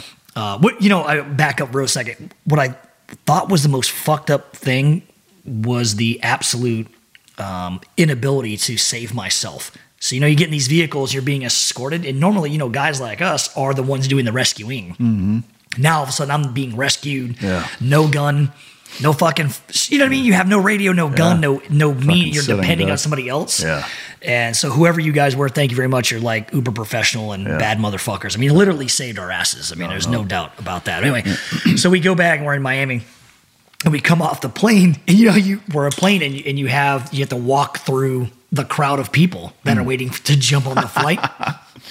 And now it's all fucking prim, proper dressed Americans, and you guys roll through there looking like fucking Bag of smashed like, assholes. like Motley Crue roadies after a fucking Ozzfest or whatever. Yeah, and there's literally you know twelve police officers. There's the seven of us. We're all six of us because the, the the local Haitian he was still in jail. He got let go later, but so we get escorted, but we're all like laughing and giggling and joking. And people were like, "Oh my god!" One guy I remember walked by. He's like, "Babe, look at those guys. I've never seen anybody so fucked, so happy. Like, look at those guys. They're like in handcuffs, laughing. Are they fucking crazy?" And so we went upstairs to the you know Homeland Security's uh, you know holding area, and they have these huge ass cells. They were beautiful, gorgeous cells, American made fucking cells. They open the door and it's one guy per cell and it's like a 20 by 20 air conditioned. And I was like, oh man, look at the fuck. This place is amazing. Yeah. Go to sleep. And there was a fucking mattress on the ground, like a little, you know, it was like six inches thick foam. And it had like a built in headrest. And just out of, out of, uh, I, I didn't even think about it, but I, uh, my mind, my mindset had already flipped because before I walked in, I took my shoes off. Yeah. Just like, you know, we were there, you take the slippers off for going into the cell. Yeah. I didn't even like consciously think about it. I literally reached down, took, slipped out of my shoes, rolled my pant legs up, and I and I held them and I walked right in. And uh, like, the fuck are you doing? yeah, and the guy's like, so the guy looks down, he goes, "Holy shit, man! Look at your feet," because our feet were fucked, man, Yeah. bit up by the gnats and the and the uh, the bugs, really really bad. My feet are still scarred from it. Um, it- my like I said, my hands are numb, my feet are fucked, and and so as we were as we walk in there, he goes, "Hey man, really sorry, we don't have much, you know, for you." And I literally looked at that dude and I go, "I could sleep in here for a month, man. Don't even you don't even have to come Yeah. back. Just Yeah. I'm fine." And I laid down and I was I think I was unconscious before he even closed the door. Yeah. Well, later on, you know, I don't even know how long I was knocked out for, but he came back and got me and um, went and debriefed with the Homeland Security. Then came back to the cell, and you know they gave us a um, like a microwave, you know, Dinty Moore like beef stew. Yeah. And the and they were so nice, man. They were just like, "We're really sorry, man. This is all we can give you." And I was like, "I don't think you understand, man. I would eat that out of your asshole right now." Like, In fact, can I? And let me now he's show you how appreciative I am of How American. about, I, how about I toss your salad with that real quick? yeah. They're like, we were going to let you go, but now that you just said that, Yeah. and so and then we uh, debriefed with a, a couple folks from the the FBI, and you know, at the end of all this, you know, and that took about a couple hours, but at the end of all of it, you know, was literally like, "Hey, man, so now what?" They're like, "Now you guys get the fuck out of the airport." So th- there wasn't like a an interview or a debrief or anything like where they asked you a bunch of shit about what went on or why you were there or any of that. No, he did. I mean, I literally told him the same story that I'm telling you now. Uh, the the big thing was the guns, and I was like, "Look, man, I flew in on a commercial flight. I went through customs. Here's my passport, and I didn't bring any guns personally. The guns were already there when I got there, so Do you know whose guns they were? No, I, I was already. I was always told by the the guys that hired us were there on the detail with us that they were the property of the Haitian government. They were supplied to us. Oh, I gotcha. So Fuck. So all right. So at that point, um, what what happened after that? They're like, all right, fucking, you're free to go. Like you, you have your wallet. So are you like Yeah. having to buy a ticket and trying to call her and like yeah, just so on your own? That was it, right? called- no cell phone. I borrowed a guy's phone on the plane Before when he when you when you landed or when you in when I, Port-au-Prince when I landed in, in, Miami. Okay, yeah. yeah. he called and was like, that was the first time I heard his voice. But I knew that they were going to be because the consulate called and Yeah. said, "Hey, just letting you know that Chris is on a plane oh, headed okay. to Miami." I was So- like, "What?" I was like, you know, because he was avoiding my phone calls for like two couple days. Avoiding like we were dating. You hear the shit? Like Not hey, you, the sta- consulate. relationship status. It's complicated. I wasn't avoiding your fucking phone call. I didn't have a wasn't talking fucking about phone. you. Yeah. I was talking I- about yeah. my Like, boy let me just pull this fucking thing out of my asshole. I'll be like, oh, that's a great signal. yeah. Fa- Facebook talking- status to I was separated talking before about you land. yeah. Facebook status. I'm I'm gonna kill him breaking when with you gets home. online. Yeah. No, the consulate, you know, because obviously they're trying to, uh, you know, not to be angry because I ended up that that Wednesday morning when this started all going down. You know, I didn't really have any news still, and I was I, by Tuesday night I was angry, but I had been calling the consulate, you know, leaving left messages, and then I called the U.S.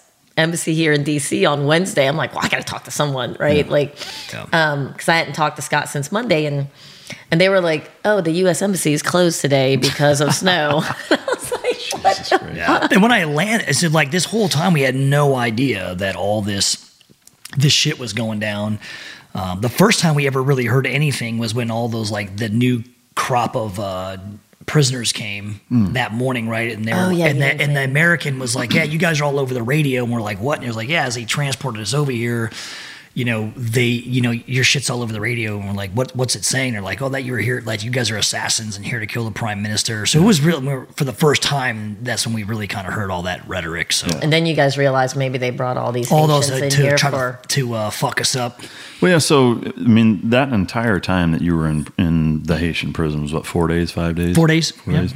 That entire time, were, were there any other Haitian prisoners that ever tried to fuck with you guys at No. all? Nothing. No. That's fucking surprising. They surprising. were they were super nice to us. Yeah, that's You know? fucking wild. Like I would have thought that like there at least would have been a couple of fucking tough guys that wanted to take a shot at the title or whatever, like something, you know. But mm. When they brought in the new guys, you said you guys all took your, you guys took yeah, your when they shirts brought in when they brought in like the 20 guys, I, I was like, yo, they got it like 20, 30 guys come in. Everybody, you know, take your fucking shirts off and like bow up a little bit. And no I- shit. Yeah, so when we were in that like common area, That is some fucking primal caveman shit. Yeah, love we it. like shirts off, the fucking tats on. You're, like, and I'm, eyeballing everybody. Stand, stand proud and Yeah. like don't like we're not smiling at anybody. And they, they all kind of like moved out of the way and just they didn't fuck with us. Yeah. That is fucking hilarious, man. I love it. Um, All right, so they they fucking cut you loose. What what did you do at that point? Like, did you take your wallet and Get go? beers. Yeah, so no shit. They were like, You guys or like, so now what do we do? And the guy's like, well, go through these double doors, take a right, and then you'll pass um, the baggage claim and just walk out, man. You're free. And so we literally, that was it. So we were literally in that same fucked up clothes, no shoelaces, You had your wallets. had my had a wallet, walked out onto the uh, the streets of my the Miami airport, and we saw a Marriott bus go by. Flagged him down. I asked him if he had any rooms. He said no. The next one, I don't even know what hotel it was. He said yes. So we jumped on and you know used our cards and um, got a couple of rooms and ordered pizza and beer and like took showers. Right, did that whole thing. And one guy was like, "Hey man, who needs fucking shoelaces?" And we gave him money. And then him and a guy, you know, went down to like 7-Eleven and bought us all shoelaces. And Did, did you guys go buy new fucking digs to change into and shit, or no, you no, just changed no, back why- into the nasty This cra- shit? We didn't this have any other- we didn't have any other came back in clothes. shitty clothes. Fucking And it pizza was- and beer, check. fucking new clothes, ah, fuck it. Fuck it. Yeah, so he's like, They in the- went to a so, strip Yeah, club. no, no, no. So like when I'm in the shower, right? I jump in the shower, I'm wearing my clothes, and I just use I the gotcha. bar and fucking soak my clothes up, Yeah. and I would wring it out, and then like the dirt and shit, I was like, whoop. so I was like, wow, that's pretty fucking disgusting. And uh, yeah, so we just crashed out and got up, and everybody had bought tickets, and that's when we, you know, dispersed and Yeah. went back home. Chris got his first class Delta ticket to come back. I did. Yeah. Yeah. So you get first class, and at that point, you she knew when you were coming in. Yeah. You picked them up and Yeah. all. Dude, that is fucking nuts, man. Um, the two questions that I have that I, I kind of generated, I guess, listening to it. To this day, do you know at what level it reached uh, in terms of the U.S. government that that got you guys out? I mean, do you know so how high when up it we went? so when we hit altitude and seatbelt lights were turned off, one of the dudes, the leader, I will call him the leader, uh, the the team leader that that rescued us. Right? I mean, this whole thing of like, oh yeah, we kind of work. You know, no, we were. You know, no shit. They fucking rescued us, dude. Right, but so- anyway, so but the- he told us, he goes, "Hey man, we think we had to get you out of here because you guys, the they're like all of our intel people that we had were telling us that you guys are going to be murdered and we're like what and they're like yeah they're going to transfer you to the prison the actual uh, the big the bigger prison and you know they're going to have beat like you to death. beat us to death whatever the fuck kill us in prison or Have us killed. have us killed on the way and like oh they tried to escape we had to kill them and you know they're special forces and blah blah blah blah All right, so um, the guys that came to rescue you in the Suburbans and whatever the fucking the fellow pipe hitter kind of guys, Yep. those dudes jumped on the plane with you and A, escorted you all. a couple of them did, yeah. Yeah. And as we were, it was we were standing there at the airport. We were thanking them all. We're like, "Hey, man, thank you guys so much for doing this." And one of the guy goes, "Dude, it's the best thing I've done in like six months. It's fucking boring down here." He goes, like, he- he's like. I could be back at the embassy doing paperwork. He goes, this, he's, man, thank Did God. you guys shoot the shit with them and all? Be like, hey, what's your background? And like, Never asked him. Yeah, No. You were just glad to be on the fucking plane. Yeah. yeah. God damn, it's wild. Um, the other thing is, do you like when you got back to San Diego? Like, did you go get checked out like medically? Like, was there any? Yeah, I mean, other than the the feet and the hands, like, did you go get tested for shit or anything like that? Or No, I was kind of waiting for something to like pop up if like some random boil on my back fucking like flared up or something. But I He haven't. took some meds. Yeah, I took meds and you know the Yeah. uh, I was on Benadryl for like a week and the, all the swelling and the all the shit on my feet went away. But I mean, they're still scarred from all the the bites and stuff. But He probably has something. We'll find out in three Yeah. months. I wish You're I wish you'd have gotten checked out before you came here. I'll tell you, no, I'm kidding. yeah, I'm gonna go jump in the shower. The uh, Yeah. I probably have the Haitian HIV right now and just don't Yeah. know it, so I Yeah, no, apologize it's because you now have it too. You're welcome. It, it won't uh, it won't last long here, but No. The uh, all right. So from from when you got back, like, was there any closure in terms of the company that, that hired you? That like like what happened since then in terms of compensation or, or right. just- So we were paid the full for 10 days. They still haven't paid us back for the equipment. That's, you know, oh, we're going to do it next week, we're to do it next week kind of shit. So that's kind of up in the air. Um, I could really care less. I mean, you know, I remember, you know, the, you know, the guys, of course, you know, let's stick together. We'll be family and brothers. Some of us have. I mean, some of us are like, no shit, like really good friends now and we'll be friends forever, obviously, because of that. Some guys, are fucking clowns and you were you know cut ties with them but you know it's interesting in these like whatsapp you know group messages that we're in you know the guys start you know arguing and talking about they better pay us for our gear. I lost a lot of equipment and you know they, they start getting angry and shit. And i jumped on there and i was like hey guys why don't you just take a second and close your eyes put yourself back in that fucking cell and ask yourself does another eight grand for your lost 511 collection really even fucking matter? Uh, yours was 10 grand, i'm like who gives a fuck about eight grand or ten grand? Like in the scope of them like you're in a you're alive in america. Yeah. like you should never be angry again another day in your life. You should like you're good. That's the hard reset. You literally had a hard fucking reset. Yeah But understand where they're coming from, though. You know, Can if you, you? think about it. You, yeah. Well, no, I can't because I wouldn't. Put no i mean in that i mean position. honestly between 10 grand or being back in that fucking No. jail yeah, or being murdered by yeah, fucking, but you are, but you are safe and you are sound. But that is still your equipment, and they should either give you back your equipment or do what's right and give you the money for your equipment. Yeah yeah You know, because Which right was now, it's actually written in the contract that any gear that was left would be because technically, so, if you think back on it, now you were there and were in a Haitian prison for free because you say you got paid, but that's how much you lost. You Yeah. lost ten grand worth of stuff. So I don't know. ain't that a bitch? I just want some new shoes. I mean, I'm not gonna lie, I'm a wife. that's why I went down there to get her some fucking new shoes. Daddy, Mama needs some new shoes. Well, No. Daddy needs a fucking new asshole. I think that was the hardest. That that was the hardest thing is because Chris didn't need to go there for money, right? Like, so I think that's what was so hard those days is Yeah. that Yeah. I just kept thinking, wow, you know, this was for an extra house payment. This was for. Yeah. Because uh, you know, man, was- I'm an entrepreneur just like you are. So I've, I've been, I always will try to better myself, better my like. I don't. I just, I've always been that way. I, Yeah. I think that you know, I don't have, obviously it's not my primary source of income. I don't even need to do that kind of work. I can do what I do and be happy with it. But it's like, hey man, you want to put a gun on and go fucking I'm Make like, a quick sure. 10 grand. Yeah, I'm like, yeah, man, why not? No, yeah, I mean for sure. Like the the cruise control doesn't last very long. You know, No. with, with assholes like us. I mean, yeah, you get bored fucking quick. I Yeah. believe me, I get it. But it gets sad to think that you know, I like I I was sad thinking I could have lost him over. Yeah, Just over some- something stupid yeah. like that. Yeah, I mean, it's, to me, it's kind of the same thing with some of the extreme sports that guys do. I mean, I think guys like us, there, there's all of us have at least one fucking thing. Sure. Like like that, that's Yeah. either stupid or fucking dangerous, or it's just like, God damn, why would you fuck with that? You know, but Right. I mean, that I think that's a, big part of the recipe of of uh, you know how people have the ability to achieve success in the special operations community. Is, Yeah. is there's that little bit of fucking off wiring, but Yeah, Um, and it's mostly white people, right? You don't see a lot of Yeah, uh, you don't see uh, non-whites like shark diving and fucking Yeah. cliff I diving. You you know, you don't see that kind of shit. Well, That's like white people doing, like dumbass white motherfuckers doing that stuff. I'm like, White people do Why are we? shit. Why are we wired that way, dude? the fuck if I know. That's some white people shit right there. Oh, that's fucking great. Um, Yeah. That's racist. Anyway, uh, so I'm what- half white. I can say it. Yeah, yeah, I, I fucking love it. Uh, so what? What now? I guess. I mean, when when are you headed back to Haiti?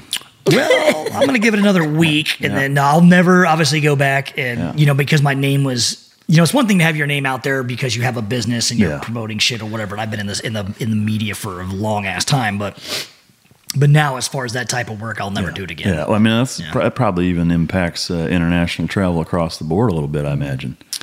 Yeah, I can't imagine myself going any further than Hawaii or Alaska anytime Yeah. soon. I, I don't, you know, I have no desire. The guys are like, "Hey, man, you want to ride to Mexico this year again?" I'm like, "No, I'm good. I'm good. Thanks. Cabo for the right now. weekend? Nope. Nope, I'm good. I'll find a pool and some margarita right here in fucking San Diego. Just Thanks. FaceTime me when you get there. Yeah. We'll call we'll call it good. Yeah. Yeah. Uh, that's fucking great. Well, You know, you on. asked earlier like how far it went up when you were asking like Mm-hmm. who got them out. Um, I think you did find. Didn't you find out? It went Well, all we- way to Mike.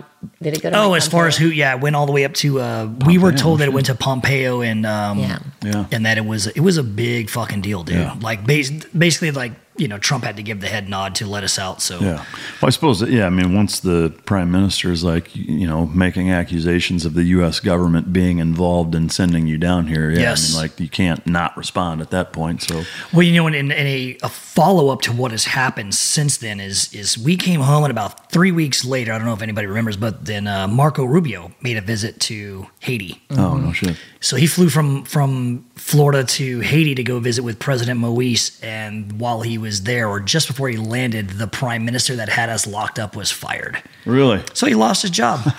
Fuck you, dude. Now he's in that same prison. Yeah. the embassy. Um, Oh, don't worry, I'll bring you some water job. tomorrow, you Yeah. fucking Yeah. bastards.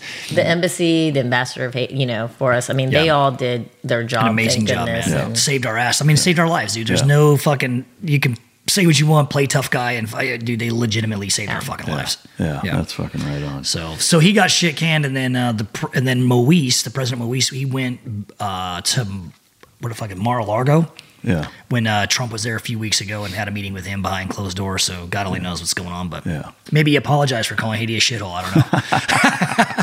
Probably. Hold your breath on that one. Yeah. Uh, have any any contact from any any government at all since since then? Like No. nothing, huh? Nope. Just fucking, huh?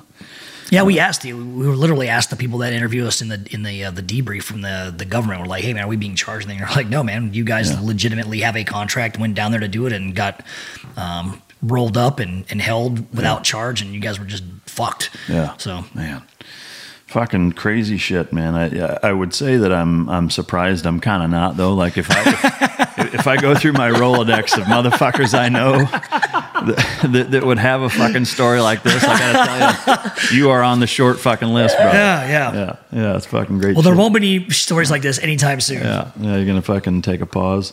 a big at least, At least pause. for a few months. Yeah. All right, so I know uh, switching gears now, looking forward. You got this behind you. I, I, you know, I appreciate you spending the time to, to go into all the details that I know. Like these are these are the fucking details that people want to know. Like, holy shit, what was that like? So I, I Yeah, appreciate. and I didn't want to be that guy's like, well, I can't talk about it, bro, and Yeah. you know all that's. I mean, look, we the what f- pissed me off the most. And why I decided to, you know, break my silence, so to speak, is because of all the shit that was in the Yeah, media. And I was like, bullshit. yeah, I get it. It's like, you know, made it look like, you know, Keystone cops trying to rob a bank and we got rolled up by Haitians. And I'm like, come on, man. Yeah, we're better than that. Yeah, way better than that. I'd at least would have shot a guy. Yeah, no shit. Right. Yeah. Um, all right. So looking forward, like uh, you know, we wrapped up the last podcast. We're going to release these together, but I know you have some uh, from a business standpoint. Looking forward, like what what are you going to do moving forward now? So obviously in the last podcast we talked, you know, everybody follow me on Chris Osman Designs, and I don't know when this will be released, but um, it may be still that. But I'm changing the the brand name to Rugged, which is uh, you know I've always wanted a single word brand, and I you know think that you know we talked about it earlier today is that you know five years, ten years from now, as this thing keeps growing bigger and bigger, you know. You know, you don't want to have Mike Ritland canine, right? Yeah. So it's just like I don't want to sell my own name and, and, and try to, you know, figure out how to work that. And the other part of that is, you know, when you introduce a brand with your own name, it's it's fine. You know, it was a good segue from tactical assault gear because everybody knew me that as the founder and owner of Tag. So that was, you know, a a clean little segue, so to speak. But, you know, I spend more time talking about who I am. And I'm like, you know, I don't want to spend 10 minutes, 15 minutes describing who Chris Osman and why the fuck he designs. Yeah. Yeah. I'd rather just, you know, talk about the new brand and, and what we're doing. And, and the, you know, the big thing about what I'm doing is, you know, as you know, man, I've been in, making and designing nylon products for fuck almost 20 years now. Yeah. And, you know, I have, you know, a love affair for it for whatever reason. It's just my, my thing. Like you, you're into canines, I'm into nylon. So um, Wait a minute. That just sounds fucking twisted. I'm into nylon. you're in a, you're in a canine. I'm into nylons. I don't know what to tell you. Yeah, I, I, don't even know why they're out. That's why, that's why they're barking out there. It's not because they want to get out of the cages because you're out there raping them all night. I think there's a bad connection with your mic. Maybe I don't. I don't know if they heard that. But, uh, so anyway, yeah, Yeah, so you know when I was going to come back to the tactical industry, you know, the one thing I didn't want to do was just be. I, I looked at the industry and was like, hey man, the world does, really doesn't need another, you know, dump mag pouch or you know. So, but In what the I last 10 years, there's been an influx. yeah, it's of been a huge nylon companies. Yeah, you know. and I took a break for ten years, other, other than when I was working um, Yeah, for the company I sold tag to. So, um, but you know what I want to do is is sell direct and be a market disruptor and cut out all the middlemen, right? So traditionally, you know, like use hundred dollars, let's say, for a belt or something. Traditionally, a dealer or a distributor would buy that at forty percent off or fifty percent off. But I'm, you know, I'm gonna just sell it to the end users direct for the same price that a dealer or distributor would buy it for. And you know, a lot of these companies have crazy fucking markups Oh, on, yeah. on nylon now. It's you know, I see it every day is you know 150 percent. Some brands I see 300 percent, and I just don't think that Yeah. you know nylon sewn into a rectangle should cost that much. Yeah. You know, No. so But they're making room for their retail dealers, their distributors, their government Yeah. distributors. He wants to go direct to consumer because guys are still having are going back to the times of buying their own gear, and it's getting too expensive. yeah. It'd be like the uh, the Amazon of the tactical world. Cutting Yeah, so it'll all be online. There will Yeah. be no retail stores. It'll and the pricing all includes you know free shipping. So Yeah. it, it, it'll No, it's fucking awesome. And, and uh, share the name real quick, and if you want to show it to the camera, the the new the Rugged? new logo. Can you see that? I don't know. Yeah, check out the YouTube fucking channel if you want to see the new design. Rugged Yeah. spelled with uh, an R H. U G E D. Yeah, that's fucking Yeah. great shit. Um, And then on the back it says as fuck. Yeah. so it's rugged as fuck. rugged ass fuck, which has a whole new meaning after Yeah. being in a Haitian prison. That's how I came up with that. I'm like, hey, I just got a rugged as fuck. Who came up with that? You did actually. I said, hey, because it was like developing the label, right? And you know, it's a, it's a, you know, it's a sew in label that He turns like- over. And normally you have like launder instructions on Yeah, there, or like, yeah. oh, made in America, and It says ass American flag. don't tread on me. And I just think all that bullshit's so played out. And Yeah. I was like, babe, I don't know what to put on there. She's like, oh, how about as fuck? I'm like, okay, we're rugged as fuck, or as you say it, ass fucked. Yeah, ass fuck. Ass That's right. fucked. You were definitely That's ass fucked. great. What uh, before we wrap up, one question I wanted to ask uh, that I, I didn't. Uh, what was the first thing you guys did once you got back to San Diego? Had dinner with my kids so that my our kids were there at the airport and you know hugged it out and they wanted to hear the story and Yeah. you know went and had um, carne asada chips Yeah, a fucking dis- I couldn't even eat them We went and got Mexican normally food. yeah, Mexican food normally I could eat like a pile of them and I'm like stomach's all. We went to shot. Santana's on Marina Boulevard, our Yeah. favorite place to get. Yeah, yeah so Carne people asada have you know they're like keto and all this other bullshit I'm like Atkins I'm like no try the Haitian diet the Haitian prison diet. Hi- Haitian prison diet that'll fucking cut some pounds Yeah, fucking crazy. Our kids were funny. We were in the airport waiting for him. You know, they were so excited because they didn't know for days. I didn't tell them till Wednesday because I was so. I didn't want them to worry, and I wanted to tell them good news. And Yeah. finally, I didn't have any good news, and I finally told them. I took them to Denny's and told them. But I don't um, know why Denny's like what the fuck dude so like you know, of the all next the night- restaurants on Yeah. earth here's the Well, fucking especially living in San Diego. Our daughter fuck. picked yeah, it and you're out. like, hey guys, here's the worst meal on earth to tell you the worst news about your father. Yeah. Our kids O- are both over in a college. moon's over my hammy. By the way, Well, our, our kids. Can I get that smothered and covered? our kids are both in college, and my son ended up finding out that Wednesday morning. So Twitter. be, no, because fucking Twitter. Fucking my Twitter. our industry found out obviously, like Yeah. it had been everywhere, and I work in the defense industry, so. And so do like six of my best friends that I've known for 20 years. Well, three of them start blowing my phone up, freaking out, and I won't answer, right? Because I'm like, okay, you don't I, want to bullshit them, but you Yeah. don't. yeah. And then all of a sudden, my son calls, and I didn't answer. And then he wrote me a text: "Is white dad in a hate?" so he calls me white dad. he's like, How you he was love uh, like, "Is that, white right? dad?" He either wrote fucking "Is white dad" or, or Chris. He wrote one of them. It wasn't Chris, it was white dad. So what's it is, is he was what's like, "Is the he in other a dad Haitian refer jail?" Yeah. Well, how does he refer to the other dad? Funkle. We, we The fun, say- the fun stop, uncle. Stop, stop. What do you mean stop? It's fuck you. What do you mean about? Wait a minute. The Haiti thing, I can tell all the Haiti shit. You're mad because I didn't update my fucking relationship profile in prison, and I can't say Funkle on the fucking air. But so he then my so my son sends me a text asking, "Is he in a Haitian jail?" And I like jumped. I was like, "Call him." Who the and I was like, you that? I was like, "Hey." He was like, I just got a call from Angie, which is one of my best friends, who was freaking out and was like, Where's your mom? We're trying to get a hold of your mom. Chris is in jail in Haiti. So it's like, I'm like, Can we please not call my child children? Yeah. like, but we- I and called- so many people called. I, you know, Yeah. I, I there are literally hundreds of people that reached out to her They trying did. to, you know, help out. And there were so many people behind the scenes calling the embassy and calling their friends in the State Department and the government. And it's amazing. I didn't even know I had that many fucking friends. To be honest with you. Yeah. yeah, yeah, Well, I- yeah. I mean, I, I, mean, I didn't even know I knew that many people. Really, I mean, it was so Yeah. many people, man. I, Yeah. It was crazy how many people came to help her, which was amazing. But because by the third night he was in there, I was that was Tuesday night. I was I was angry. Like Yeah. I was okay. He's not getting out. Stop telling me that. So I started asking for like the contract, and I continued the next you know morning all night. I was sending all these crazy text messages to Lance, and I was like, "Look, I would like a copy of, of the effing contract, the prime contract." And he would get on the phone with me and he'd be like, Well, I don't know if you understand how contracting contracts work and this and subs and primes. And I was like, Stop. I work in the defense industry. I know all about fucking contracts, negotiating them, subs, primes. I want the subcontracts and I want the prime. You know, like I figured Give me that shit. would get him out of whatever situation they were in, you know? So when my friends, I call my friends when they found out, you know, my friends, you know, have dads. Some of them are now with SEALs. Not when we were younger. We were all too fast or whatever. But you know, So like they say. we have a big community. You know, we're tied into a big community, and you know, like my best friend's dad, we're calling all the people he knew because he's former SOCOM, and everyone's just started calling a bunch of people. And I'm not saying that's what got him out because obviously the embassy really was working, but you know, there was that concern and so when i was like okay i need to tell my daughter i was like hey you know she was in class and i didn't want to text her the news so i said hey would you like to have lunch? Your choice. Me and erica come meet you she was like yeah you know she picked denny's so i told them in denny's Fucking Denny's, I love it. Fucking I told them in Denny's, hey. Moons over my hammy. Your right. dad's fucked. That's right.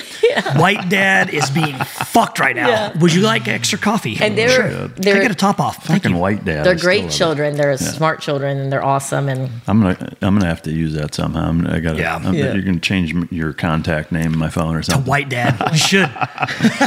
Oh, yeah Oh Christ, I love it. But I like I wrote them because I didn't want anyone in Denny's to know what we were talking about because it was all over the news at this point. So I wrote down, I'm like, okay, I'm gonna say this, but I mean this. Like I'm gonna say Timothy, but I mean Chris. Like change Yeah. these three things. I don't even know what she's saying right now. No, what the the kid. fuck? Wait. You know, Mike, do you really even understand what she's saying right now? Uh, it sounds like some secret squirrel shit that, that you had That I was trying to- and then yeah, it's like yeah, I was trying to tell the children what was going on with him, some Jason Bourne shit. but without saying it out loud because the TV was on and it was on the news, and I didn't want people around us to know it was Yeah. my crazy husband in fucking Haiti. Yeah. But they were like, when I started telling it, they were.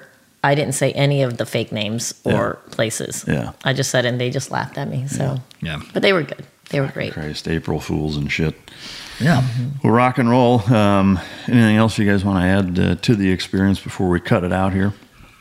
Before we j- b- bust out of here and grab Chris some fucking Caribbean. Whataburger. Caribbean. Fuck Whataburger. Listen. You want to talk about that? Yeah, I'm fine. Haiti suck. me tell you Whataburger's something. worse. If- Let's if- talk about if- Whata fucking whatever the fuck burger. I will say this: is that in te- if you think a Haitian prison is bad, go go somewhere public in North Texas and say "fuck Whataburger," and, and you may find yourself in a shittier spot. I don't even know what part of Texas I'm in now. To be honest with you, I'm out in the middle of nowhere. Bum- we did fuck. leave all of our San Diego and California hats and T-shirts. in yeah, California so before we came, so every you know, obviously the hype of you know Whataburger and all this shit, right? I've never had one in my entire all the times I've been in Texas, never, never had one. Still haven't? No, I had one the other Oh, day. okay. And much like Haiti, never again. So, I was fucking. so I go in there, you know, and it's like, oh, the number one, you know, this is the burger that made us famous, and all this other shit. I'm like, cool. And then, you know, we ordered it and sit down, and then the lady comes and she's got the prison tray of condiments. You know, we get mm-hmm. the the fries were all right. Well, I will. That spicy so, ketchup though is next level. Yeah. All right. That's really good. I wasn't a burger fan, But the burger I thought sucked ass. I would say their fries are as close to McDonald's. And, Back when they made them when they were bad for you. The, Mc- the McDonald's fries when they used Yeah. trans fat oil instead Yeah. of the Yeah. fucking granola. I will say Express, I love Whataburger fries. They Yeah. were really amazing. The the A1 thick and hearty burger will. I mean, you'll you'll travel back to wherever your mom is and slap her for not ma- not making. Wait a minute, they had a burger where you put a. I put a one on my burger. I'm telling you that Is that where I, I fucked will up? take. I will take. Yeah, I will take you guys from here. We'll go to Whataburger and we'll get the A1 thick and hearty. That shit, you'll slap yourself. It tastes so good. It's that Okay. fucking good. All right. We're gonna we're gonna Fair keep enough. our I'm hungry, too. All Open. right, 2.0. We're gonna give it another shot. Yeah. And then All we'll do another podcast. I'll have to fucking come all the way back out here Yeah. and tell you guys to admit on air how amazing this fucking burger is. Fucking a. oh goddamn, I love it. All right. Um, again, I appreciate you guys coming. Um, I know you, you had a fairly long trip to get up here, but uh, I, know the, uh, the the the dude bros and the chicks are gonna fucking love this uh, love this episode. It's a great great story. Glad you're back safe Yeah. more than anything. Um, I know Thank I was worried much, man. about you and. Uh, I didn't. I actually, when I texted you right after I heard you got back, I didn't figure you'd respond, honestly. But glad you did. Glad you're back. Appreciate the story. Um, to all the listeners, as always, uh, I appreciate your guys' support. Without it, uh, we would not be able to do what we do, and uh, and it's because of you guys that uh, that we get to flap our gums. So appreciate it. Go to trikos.com and teamdog.pet to see all of the products. I'm not going to walk you through all of them, uh, but teamdog.pet. Uh, if you own a dog and you haven't signed up and you're listening, you know the deal. Choke yourself uh, because you you need to be on that shit. So uh, check out all the other products. We got a bunch of stuff coming down the pipe. And uh, until next time, this is Mike.